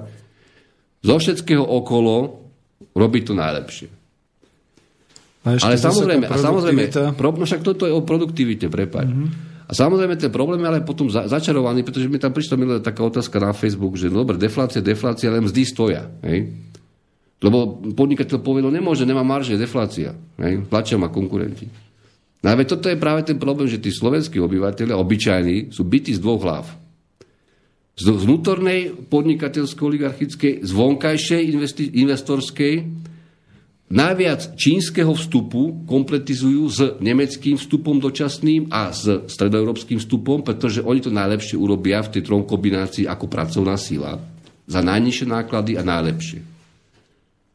Odbory totálne v prdeli, pardon za výraz, čes, čes výnimkám, ale naozaj to sú, to sú veľmi vzácne výnimky, Mňa už dnes prestali baviť aj tie blogy nejakých odborárov, že koľko my dávame nám zdy z pridanej hodnoty a, a na koľko ide. To musia... Viete čo, chlapci, toto som ja dával s nejakými kamošmi pred 6 rokmi alebo 10, že som zapísal Ficovi. To je tá normalizácia. Takže to, to už musia. sa posunte, posunte sa ďalej trošku v tomto. Je to fajn, keď ste to dali prvý, druhýkrát na, na nejaké sme blog, a to nestačí toto. Musíte sa ináč ako do toho pustiť a organizovať. Teoreticky sa vieme vybaviť na toto stokrát, ale toto je nič už. E, Slovák doslova motorová pracovná myš Európy a sveta. Prvá vec. A druhá vec, čo chcem ešte povedať na záver k tomu. E, som to aj minule publikoval. Nech tu ešte nejaký idiot príde s tým, že ide dávať investičné stimuly na pracovné miesta. No, to je to. Tak mu treba rozbiť hlavu heverom. Prepačte za výraz. Keby to boli aj nejaké IT, neviem aké sofistikované, neviem čo. Lebo od, od pamätného, no, tak to je ešte totálna pofidrená záležitosť, to je úplne jedno. Ale tak ešte pofidrenejšie sú voja, vojany, ale tak to necháme tak. Od pamätného e, Mikuláša Zurindu 2000, 2001 v podstate všetko je postavené na tom, lacná, kvalifikovaná pracovná sila, výhodná geopo, pardon, geopolitická poloha a budeme mať čoraz priaznivejšie podnikateľské prostredie. Všetci ste prišli s týmto a povedali na valte. Hej? Tie stimuly, najprv iba daňové, potom bude priame, potom už plný všetko, lebo ich hlavne zaujíma, keď dneska dostanú rovno na toho človeka, čo potom vlastne mu platia z toho výplatu 5 rokov, ešte si nechajú z toho. Postavte, všetko urobte za nás, vybudujte a my sa budeme tešiť. No, ako toto už naozaj patrí do, ja neviem čoho, ale to už je chore. Vezmi telefon, ale dokončím ešte myšlienku kľudne. Áno, Či už? máme telefon. Dobre, tak máme. Dobrý večer. Môžete. To som zase ja ešte jednu otázku by som mal. Počúvam. Že prečo, prečo, keď Nemecko má v podstate najdrahšiu prácu, prečo teraz sa od nich nezdvihne viacej tých firiem a nejde mimo hranice a naopak ťahajú niektoré akože pracovné sily k sebe. Či by mi to vedeli vysvetliť. Ďakujem. Ale to je, to je úplne jednoduché, to, to, to, to je štruktúrálny problém. Pozrite sa, nemecká firma nech vyrába čokoľvek z 5000 súčiastek, vždy keď zistí, že niekde je vlastnejšia práca, alebo niekto na postoje fabriku, tak ide do Fínska, do Moldavska, do Číny, to je úplne jedno, keď tam budú nižšie ekologické náklady. Zároveň nemecké firmy permanentne si udržujú e, technologický kór doma. To znamená, nevyjažu s tým priamo žiadne patenty, žiadne výskumné centra, nič. E, nemecké automobilky, celú produkciu, e, ktorú pozbierajú po Európe z tých lacných vstupov, niekde ešte niečo zmontujú, tie marže, marže dajú dokopy, selektujú produkciu podľa, podľa skupín výrobných, to znamená cenovo zaujímavejšie tie drahšie auta a tak ďalej, až po tú masovku dole E, principiálne čo robia? E, majú finančné služby, leasingové služby, čokoľvek. Tú hodnotu ešte, ktorú dokážu vyvariť z tej vlastnej práce, alebo teda vybrať ešte v Strednej východnej Európe, tak ešte preženú vlastne naspäť cez Nemecko, cez tie finančné služby a vykážu to v sektore služieb. To je paradox. To, na to sa tiež prišlo pred pár rokmi z tých podrobných dát, že vlastne sektor služieb vlastne čerpá primárne v Nemecku tú hodnotu z priemyslu. Hej. Ona sa tam len prenáša cez to vyúčtovanie vlastne. A to, že oni príjmu tak podobne ako USA svojho času tiež masovo v podstate aj dnes ešte. E, ak teda je to legálne. Ak oni, že oni príjmu menej kvalifikovaných, ktorí za nich budú, ja neviem, umývať riady alebo proste robiť nejaké jednoduché práce, budú mať nejaké komunálne zamestnania, aby im akože poskytli nejaký humánny azyl a zároveň dali nejakých 500 eur vreckového a formálne ich vykázať v nejakej kolónke nejakého štátneho programu a teda. To ako nerieši tento, tento technologický trh práce. A to, ako si, akým spôsobom oni zbierajú vlastne nielen Nemci a iné samozrejme štáty, ale v menšej miere, ako zbierajú tie benefity toho kapitálu po celej Európe a po celom svete v tých vlastnejších faktoroch. To vôbec nič nerieši. To, e, Nemecko v tomto smere nie je hlúpe a tie tradičné nemecké skupiny podnikateľské a finančné ešte stále majú v tej spoločnosti vplyv, e, aby vedeli, že, že ako náhle by narušili tú svoju technologickú hegemóniu tej najvyššej pridanej hodnoty, ktorú doma vyzbierajú, z toho voľného kapitálu, čo majú alokovaný po svete, tak vlastne by prišli o, o budúcnosť. Toto oni nespravia napriek akýmkoľvek krízom, ale v priemysle, chemickom a teda. To je prvý, prvý záver. A ešte, ešte, čo som chcel povedať, to ma napadlo, teraz, teraz mi to vypadlo. Ale, ale principiálne tam bola otázka ozaj na, na, na e, súvisí s týmto, aj keď nepriamo teda, že čo hovorí na skupinu, ja neviem, GNT, Kšetinský, EPH, predaj Číňanom a tak ďalej. No, veď, to už z tých mailov si, zase. si to dneska nájdete na webe, je to cez, myslím, že České Echo 24 tam preklik na samotnú správu EPH Holdingu na jeho stránke, a tak nájdete si rovno EPH Holding, CZ tuším. No, to, to je neskutočné. Ako oni dali, dali e, slovenský plinárenský podnik, časť, ktorý na to majú so štátom, Eustream, to znamená rúru, plynovú, ktorú sme im akože nechali zobrať od, tých investorov, čo kupovali SPP za, za e, prvej Durindovej vlády. Plus ďalšie aktíva, čo tam majú, napraskali to do, spolu cez, cez Holandsko, kde pôvodne vydali dlhopisy na odkúpenie Eustreamu, ktorí vlastne garantovali Eustream, respektíve SPP aj štátnym. Šikovný. A teraz idú teda na burzu v objeme asi 15% e, kapitálu, dokonca na londýnsku burzu. Čiže aj tú, našu, tú druhú našu veľkú v úvozovkách výhodu, zase sa opakujem, ale však treba pripomenúť naše historické úspechy.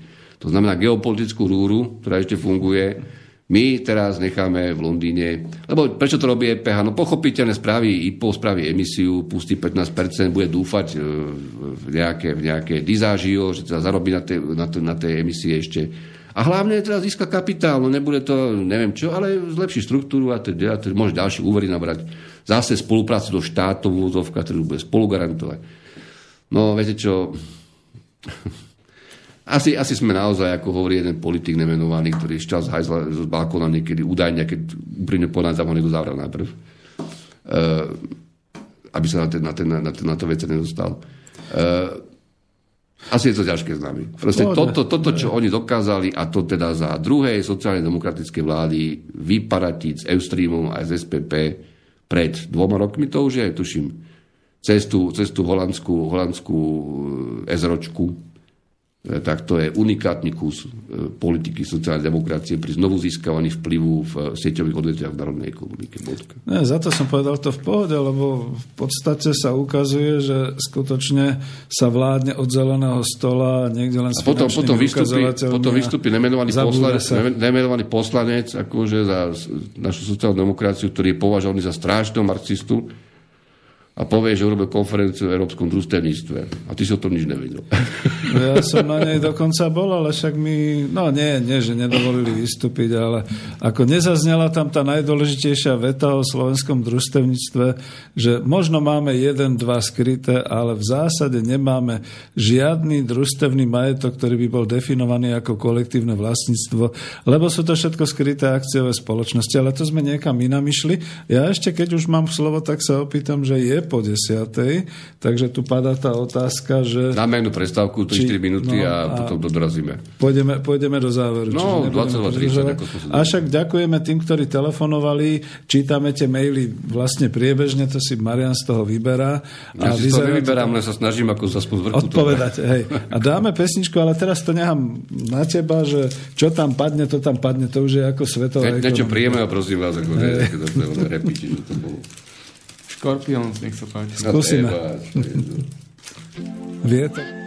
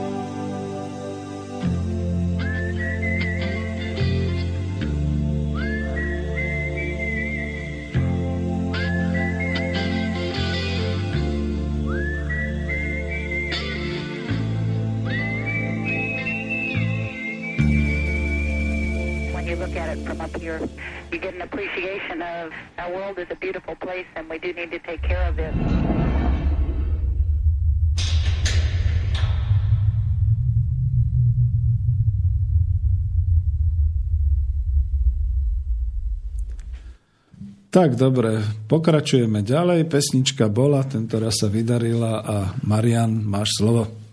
Ak mám slovo. E, otázky, čo nám prichádzajú, napríklad je tam otázka zaujímavá, že mm, keď človek príde do banky a rokuje s tými šefovým pobočiek a podobne a chce po nich niečo, tak pri bližšej komunikácii nevedia ani, ako vznikajú peniaze, dneska ako sa emitujú peniaze, že treba to vysvetliť ľuďom. No, tak to, to nie je zložité, ako dáte si centrálnu banku, bilanciu, pasíva, aktíva, obeživo rezervy a potom na druhej strane investície buď teda operáciami na voľnom trhu alebo nakupovanie, ako teraz nakupuje CBčka a dlhopisy a bude korporátne kupovať a podobne. Ale zase, aby som to nechcel takto ako, ako učebnicovo zjednodušovať. Samozrejme, v tých, v tých e, pasívach môže byť aj zlato, samozrejme, alebo býva. Ale, ale je to, je to pre mňa, je to, je to ešte na konci relácie zopakujem ako výborná šanca uh, mať, tú, mať tú radosť, alebo ako I have pleasure, či ak sa to povie, oznámiť teda steným ľuďom, ktorí mi venujú tie roky nejakú, nejakú uh, priazeň a pozornosť a myslím, že ich je dosť a som rád tomu, pretože to sú také posledné záchvy optimizmu, že prečo tu ešte ostávať a niečo robiť. Uh, že kniha o ekonomii vyjde 17. júna. To bude krst hľadám práve ešte, ešte vhodné, vhodné technické riešenie toho, ehm, je vydavateľ a teda, alebo vôbec ďalšie veci, ale reálne to myslím, že bude tá ekonomia naozaj to, čo som ja dokázal prečítať, pochopiť za posledných 25 rokov z tej úplne najmodernejšej ekonomie. Samozrejme bez tých vzorcov s tými greckými písmenami, ak tak len veľmi nevyhnutne teda ukázaných, nejde počiarov, zo zoznamu literatúry možno, že cez tisíc kusov, len tej, ktorú si vážim, tých hlavných autorov, pretože ja nechcem, nemôžem to dávať každého, každú štúdiu, čo kedy vyšla. A samozrejme bez nejakých plkov, dristov typu sedláček, ekonomie dobré a zlá a podobne, takéto nezmysly a, a, a nejaké produkcie iné sú a teda. Tak, to je Ale to je jedno, to je úplne jedno. Ja proste ide, ide, ja, v tej knihe, ja v tej knihe som išiel cez mŕtvoly. Ako z hľadiska ekonomia toho, čo ľudia naozaj by mali vždy aj globálne, aj makro, aj mikro, ale hlavne aj pre seba pochopiť, a ako by mali sa naučiť rozlišovať potom aj tú politiku od tej ekonomie. Naprieč, naprieč históriou dá sa povedať, to nie je otázka iba Máme telefon, prepačte. Situácie. Počujeme sa? Áno, dobrý večer. Pekný večer. Dobrý. Uh, tu je Peter, ale Martin, pozdravujem aj hosti. Uh, chcel by som položiť jednu otázku. Zdá sa mi zo strany e, e, ekonomických intelektuálov je slabý ťah na bránu. Pretože od Petra Staneka cez vás, vás si vážim, aj Petra Staneka, aj iní ekonomovia ako konštatujú túto vec, ale ja si myslím, že ten prenos na obyčajných ľudí, aby tam bolo zdôrazné, že naozaj sme slabé, je slabý. Pretože obyčajní ľudia počúvajú zo všetkých strán A každý hovorí, že tá ich pravda je pravdou. Ale e, aby to vedel niekto rozseknúť, to by mali v prvom rade spraviť tí intelektuáli. Takže môj názor, alebo teda chcem sa hostia opýtať, že v čom sa robí chyba, lebo už existuje slobodný vysielač, už sa ľudia dostajú, dostanú k všelijakým informáciám. E, bude teraz INTV vysielať e, Norbertom, Norbertom Lichnerom. Proste už zdroje informácií sú čom vidíte problém, že prečo ľudia sa neaktivizujú, prečo proste to nechcú zmeniť? Prečo nie sme masochisti? Takže no, toto je moja otázka. Budem počúvať a pozdravujem okay, vás. Dobrá otázka, no súvisí vlastne s tou odpovedou. Teda aspektom s tou pred, predposielanou, predposielanou knihou toho 17.6.2016, e, teda pokrstenou, ktorá bude. A áno, práve keď som to písal, tak som takto na tým rozmýšľal, že to jednoducho nemôžeme robiť čisto technicky, čo by som nikdy nerobil. A ani zase úplne ľudovo, ako nejakými smiešnými a dá sa povedať, že úplne zjednodušenými postupmi, ktoré tak či tak e, nie sú také jednoduché v realite. Je to veľmi ťažké to bolo, ale, ale fajn. Ako, toto bude a myslím, že každý s tým kľudne potom môže chodiť pod pazuchu a povedať politici nekecajte.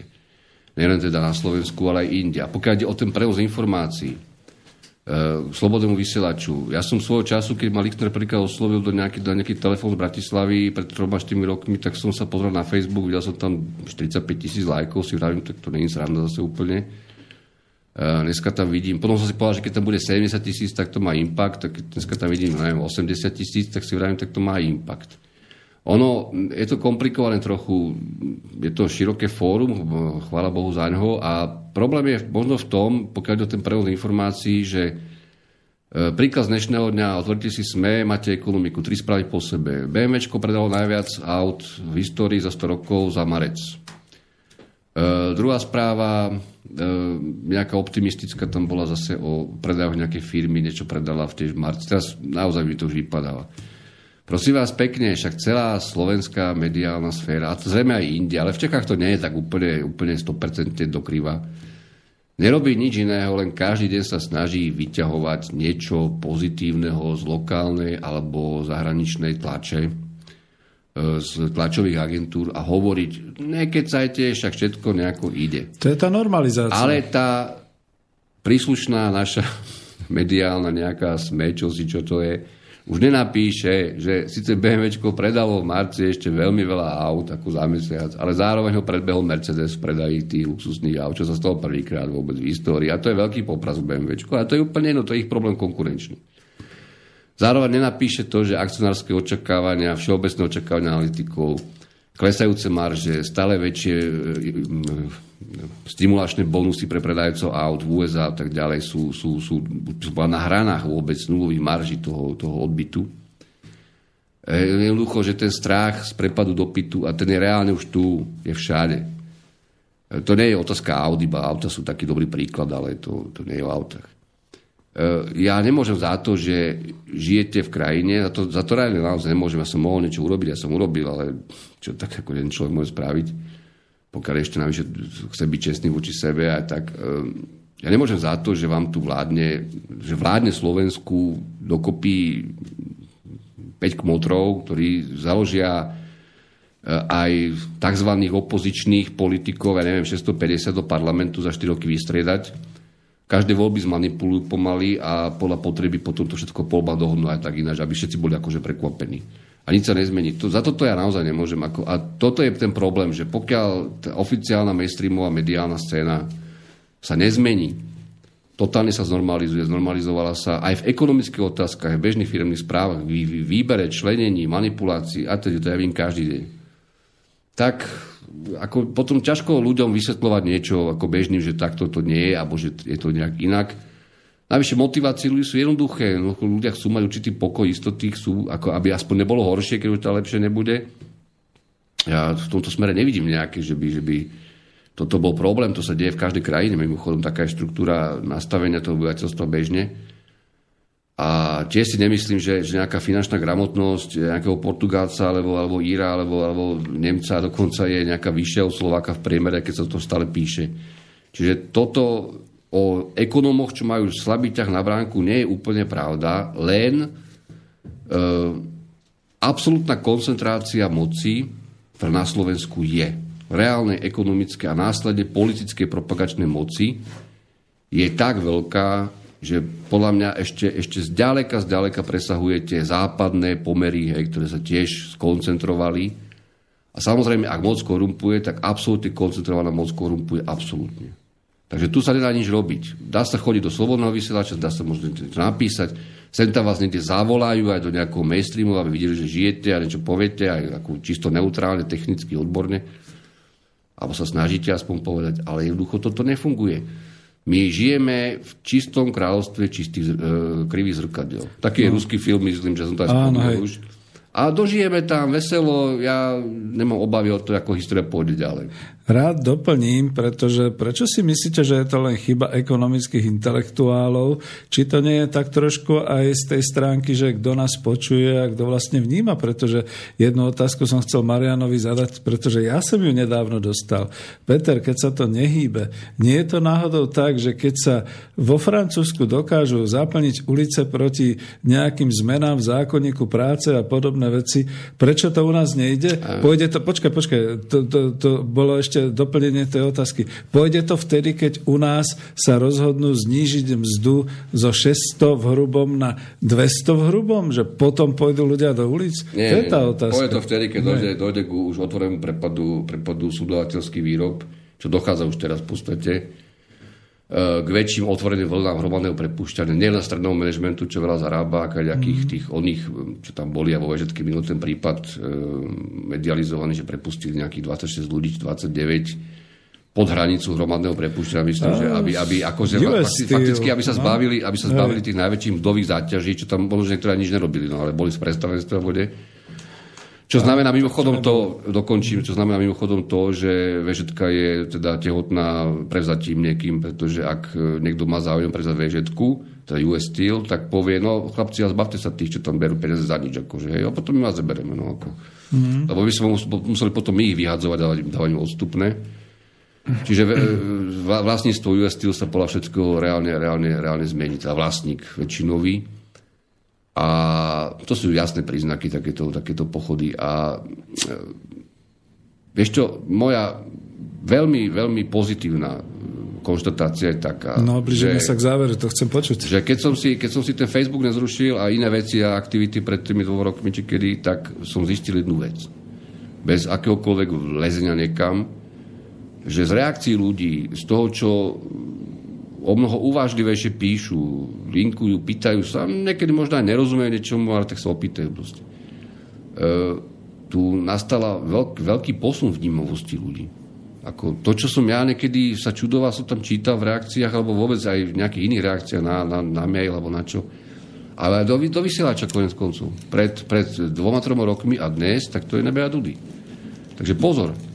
Pozor, ako toto si uvedomujú aj tí, tí ktorí to stále tu riadia, že ako, je tu istý posun, posun z krízy vlastne. Ľudia chcú niečo vedieť, chcú sa informovať, idú za tým, rozmýšľajú a snažia sa tie veci, ktoré človek tam aj dá, nalinkuje, alebo aj keď nie všetko samozrejme, alebo vôbec nájsť si niečo, prečítať si niečo, nie mňa počúvať, ako, čo mňa furt budú počúvať, to je, alebo, alebo, alebo čítať nejaké moje, aj, aj sa snažím aj humoristické nejaké postrehy, a ukončím to ešte, ja som tam napísal, a ukončím, napísal som, že teda, kde náš slávny ekonom hlavný, teda hľadáme ďalšieho ekonoma hlavného, mimochodom tie nominácie tam, čo pán Kažimír spomína, či novinári tam spomínajú, normalizovaní už, e, dokonca s tvároškom, tak to je humorné skutočne, ale dobre, kľudne nech si vyberú tam pre mňa za hlavného ekonoma aj, aj nejakého Gibuna, ale e, zase napočíta, že nám Jaguar donesie 25 tisíc pracovných miest, ha, ha,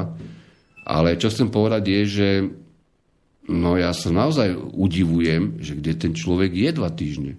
Ni zlom, ja nechcem byť ani cynický, ani sprostý, ja myslím pán Filko, ktorého si dokonca odborne aj celkom ako aj vážim, no už po jednej stránke ani tak veľmi nie. A neurobím to teraz, poviem otvorene, že neverím tomu, neverím tomu, že mal takúto nešťastnú nehodu a myslím, že jeho zmiznutie zo Slovenska je podľa mňa je to zmiznutie. Uh, uh, také dobre poradené zbal prachy vypadni, alebo nájdi si nový. Alebo máš možnosti, on ich určite má aj, aj jeho rodina.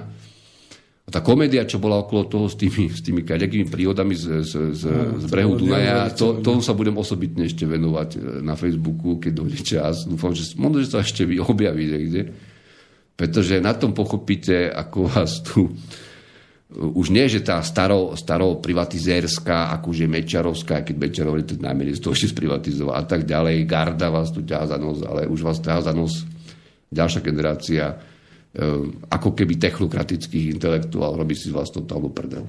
Áno, a naozaj toto, toto, toto skončí. Toto skončí podľa mňa e, rády pre ľudí tlačte na hypotéky, nekupujte všetko na trhu, musí sa niečo postupne aj, aj zlacniť na to. My keď hovorím, ten slovenský trh bývania a výstavby je neuveriteľne špecifický, akože, a pomáhajú tomu všetci, primátori, a každý sa snaží, aby developeri čo najviac zarobili. Uh, bohužiaľ na úkor ľudí, ktorí sa potom nebudú naozaj schopní splácať aj keď sú hypotéky, hypotéky historicky nízke. Úroky budú ďalej nízke, bez diskusie. Bez akékoľvek diskusie. Ak niekto tvrdí niečo opačné v bankách, tak sa smejte a chodte prečo čas tej banky. A samozrejme tie zmluvy treba čítať, tam sú nejaké poplatky, ale nebudem radiť, zase ľudia sú už zbehnutí v tomto, zbytočne tu kecať. Uh, neriskujte kapitálové trhy, nechoďte do toho, ja tam vidím na konci roka oproti dnešným úrovňam tretinový pokles minimálne všade, v Amerike všade. Toto, toto nevydrží vlastne ani aj vrátane Číny a teda a ne, nezaťažujte sa veľmi kurzom eura a doláru, lebo tam sú, tam sú jasné limity, jednak, jednak um, nazvime to majetkovo aktívo, aktívové medzi tými populáciami tých, tých blokov a jednak, jednak medzinárodné kurzové a takisto, takisto hlavne zahranično obchodné. Sú tam určité hranice, ktoré jednoducho nemôžu ísť inde, pretože potom naozaj budú mať tie Nemecko a podobné problémy s tými svojimi exportami. Eh, čiže je tam nejaké pásmo, kde to bude lietať. Eh, všetko dobré vám prajem. Čokoľvek nájdem na Facebook alebo kde ja budem mať čas zodpovedať alebo niečo zaujímavé vždy uvediem a s optimizmom vpred, ale hovorím, čakajú nás prelomové časy. O to som absolútne presvedčený. No Marian, velice pekne ti ďakujeme a to už je naozaj záver. Dneska nebudeme predlžovať. Najoptimistickejšia správa, Marianovi vyjde kniha. To sa na to všetci tešíme. Ďakujeme ešte, ti veľmi ešte, pekne. Ešte prepáč, ešte ak niekto počúva, tak, tak ešte, možno, že ešte lepšia správa, že nevidie iba jedna, ale to druhé si nechal potom. Super, tak to budú na budúce ľudia stať e, skutočne pred tá, štúdiom tá, Táto vláda zostane 100 dní, konec. Dobre, takže díky veľmi pekne, ďakujeme, že nás počúvate. Lúčime sa s vami, dneska to bolo kratšie, ale zaujímavejšie. Ďakujeme pekne aj tebe, Martin. Ďakujem.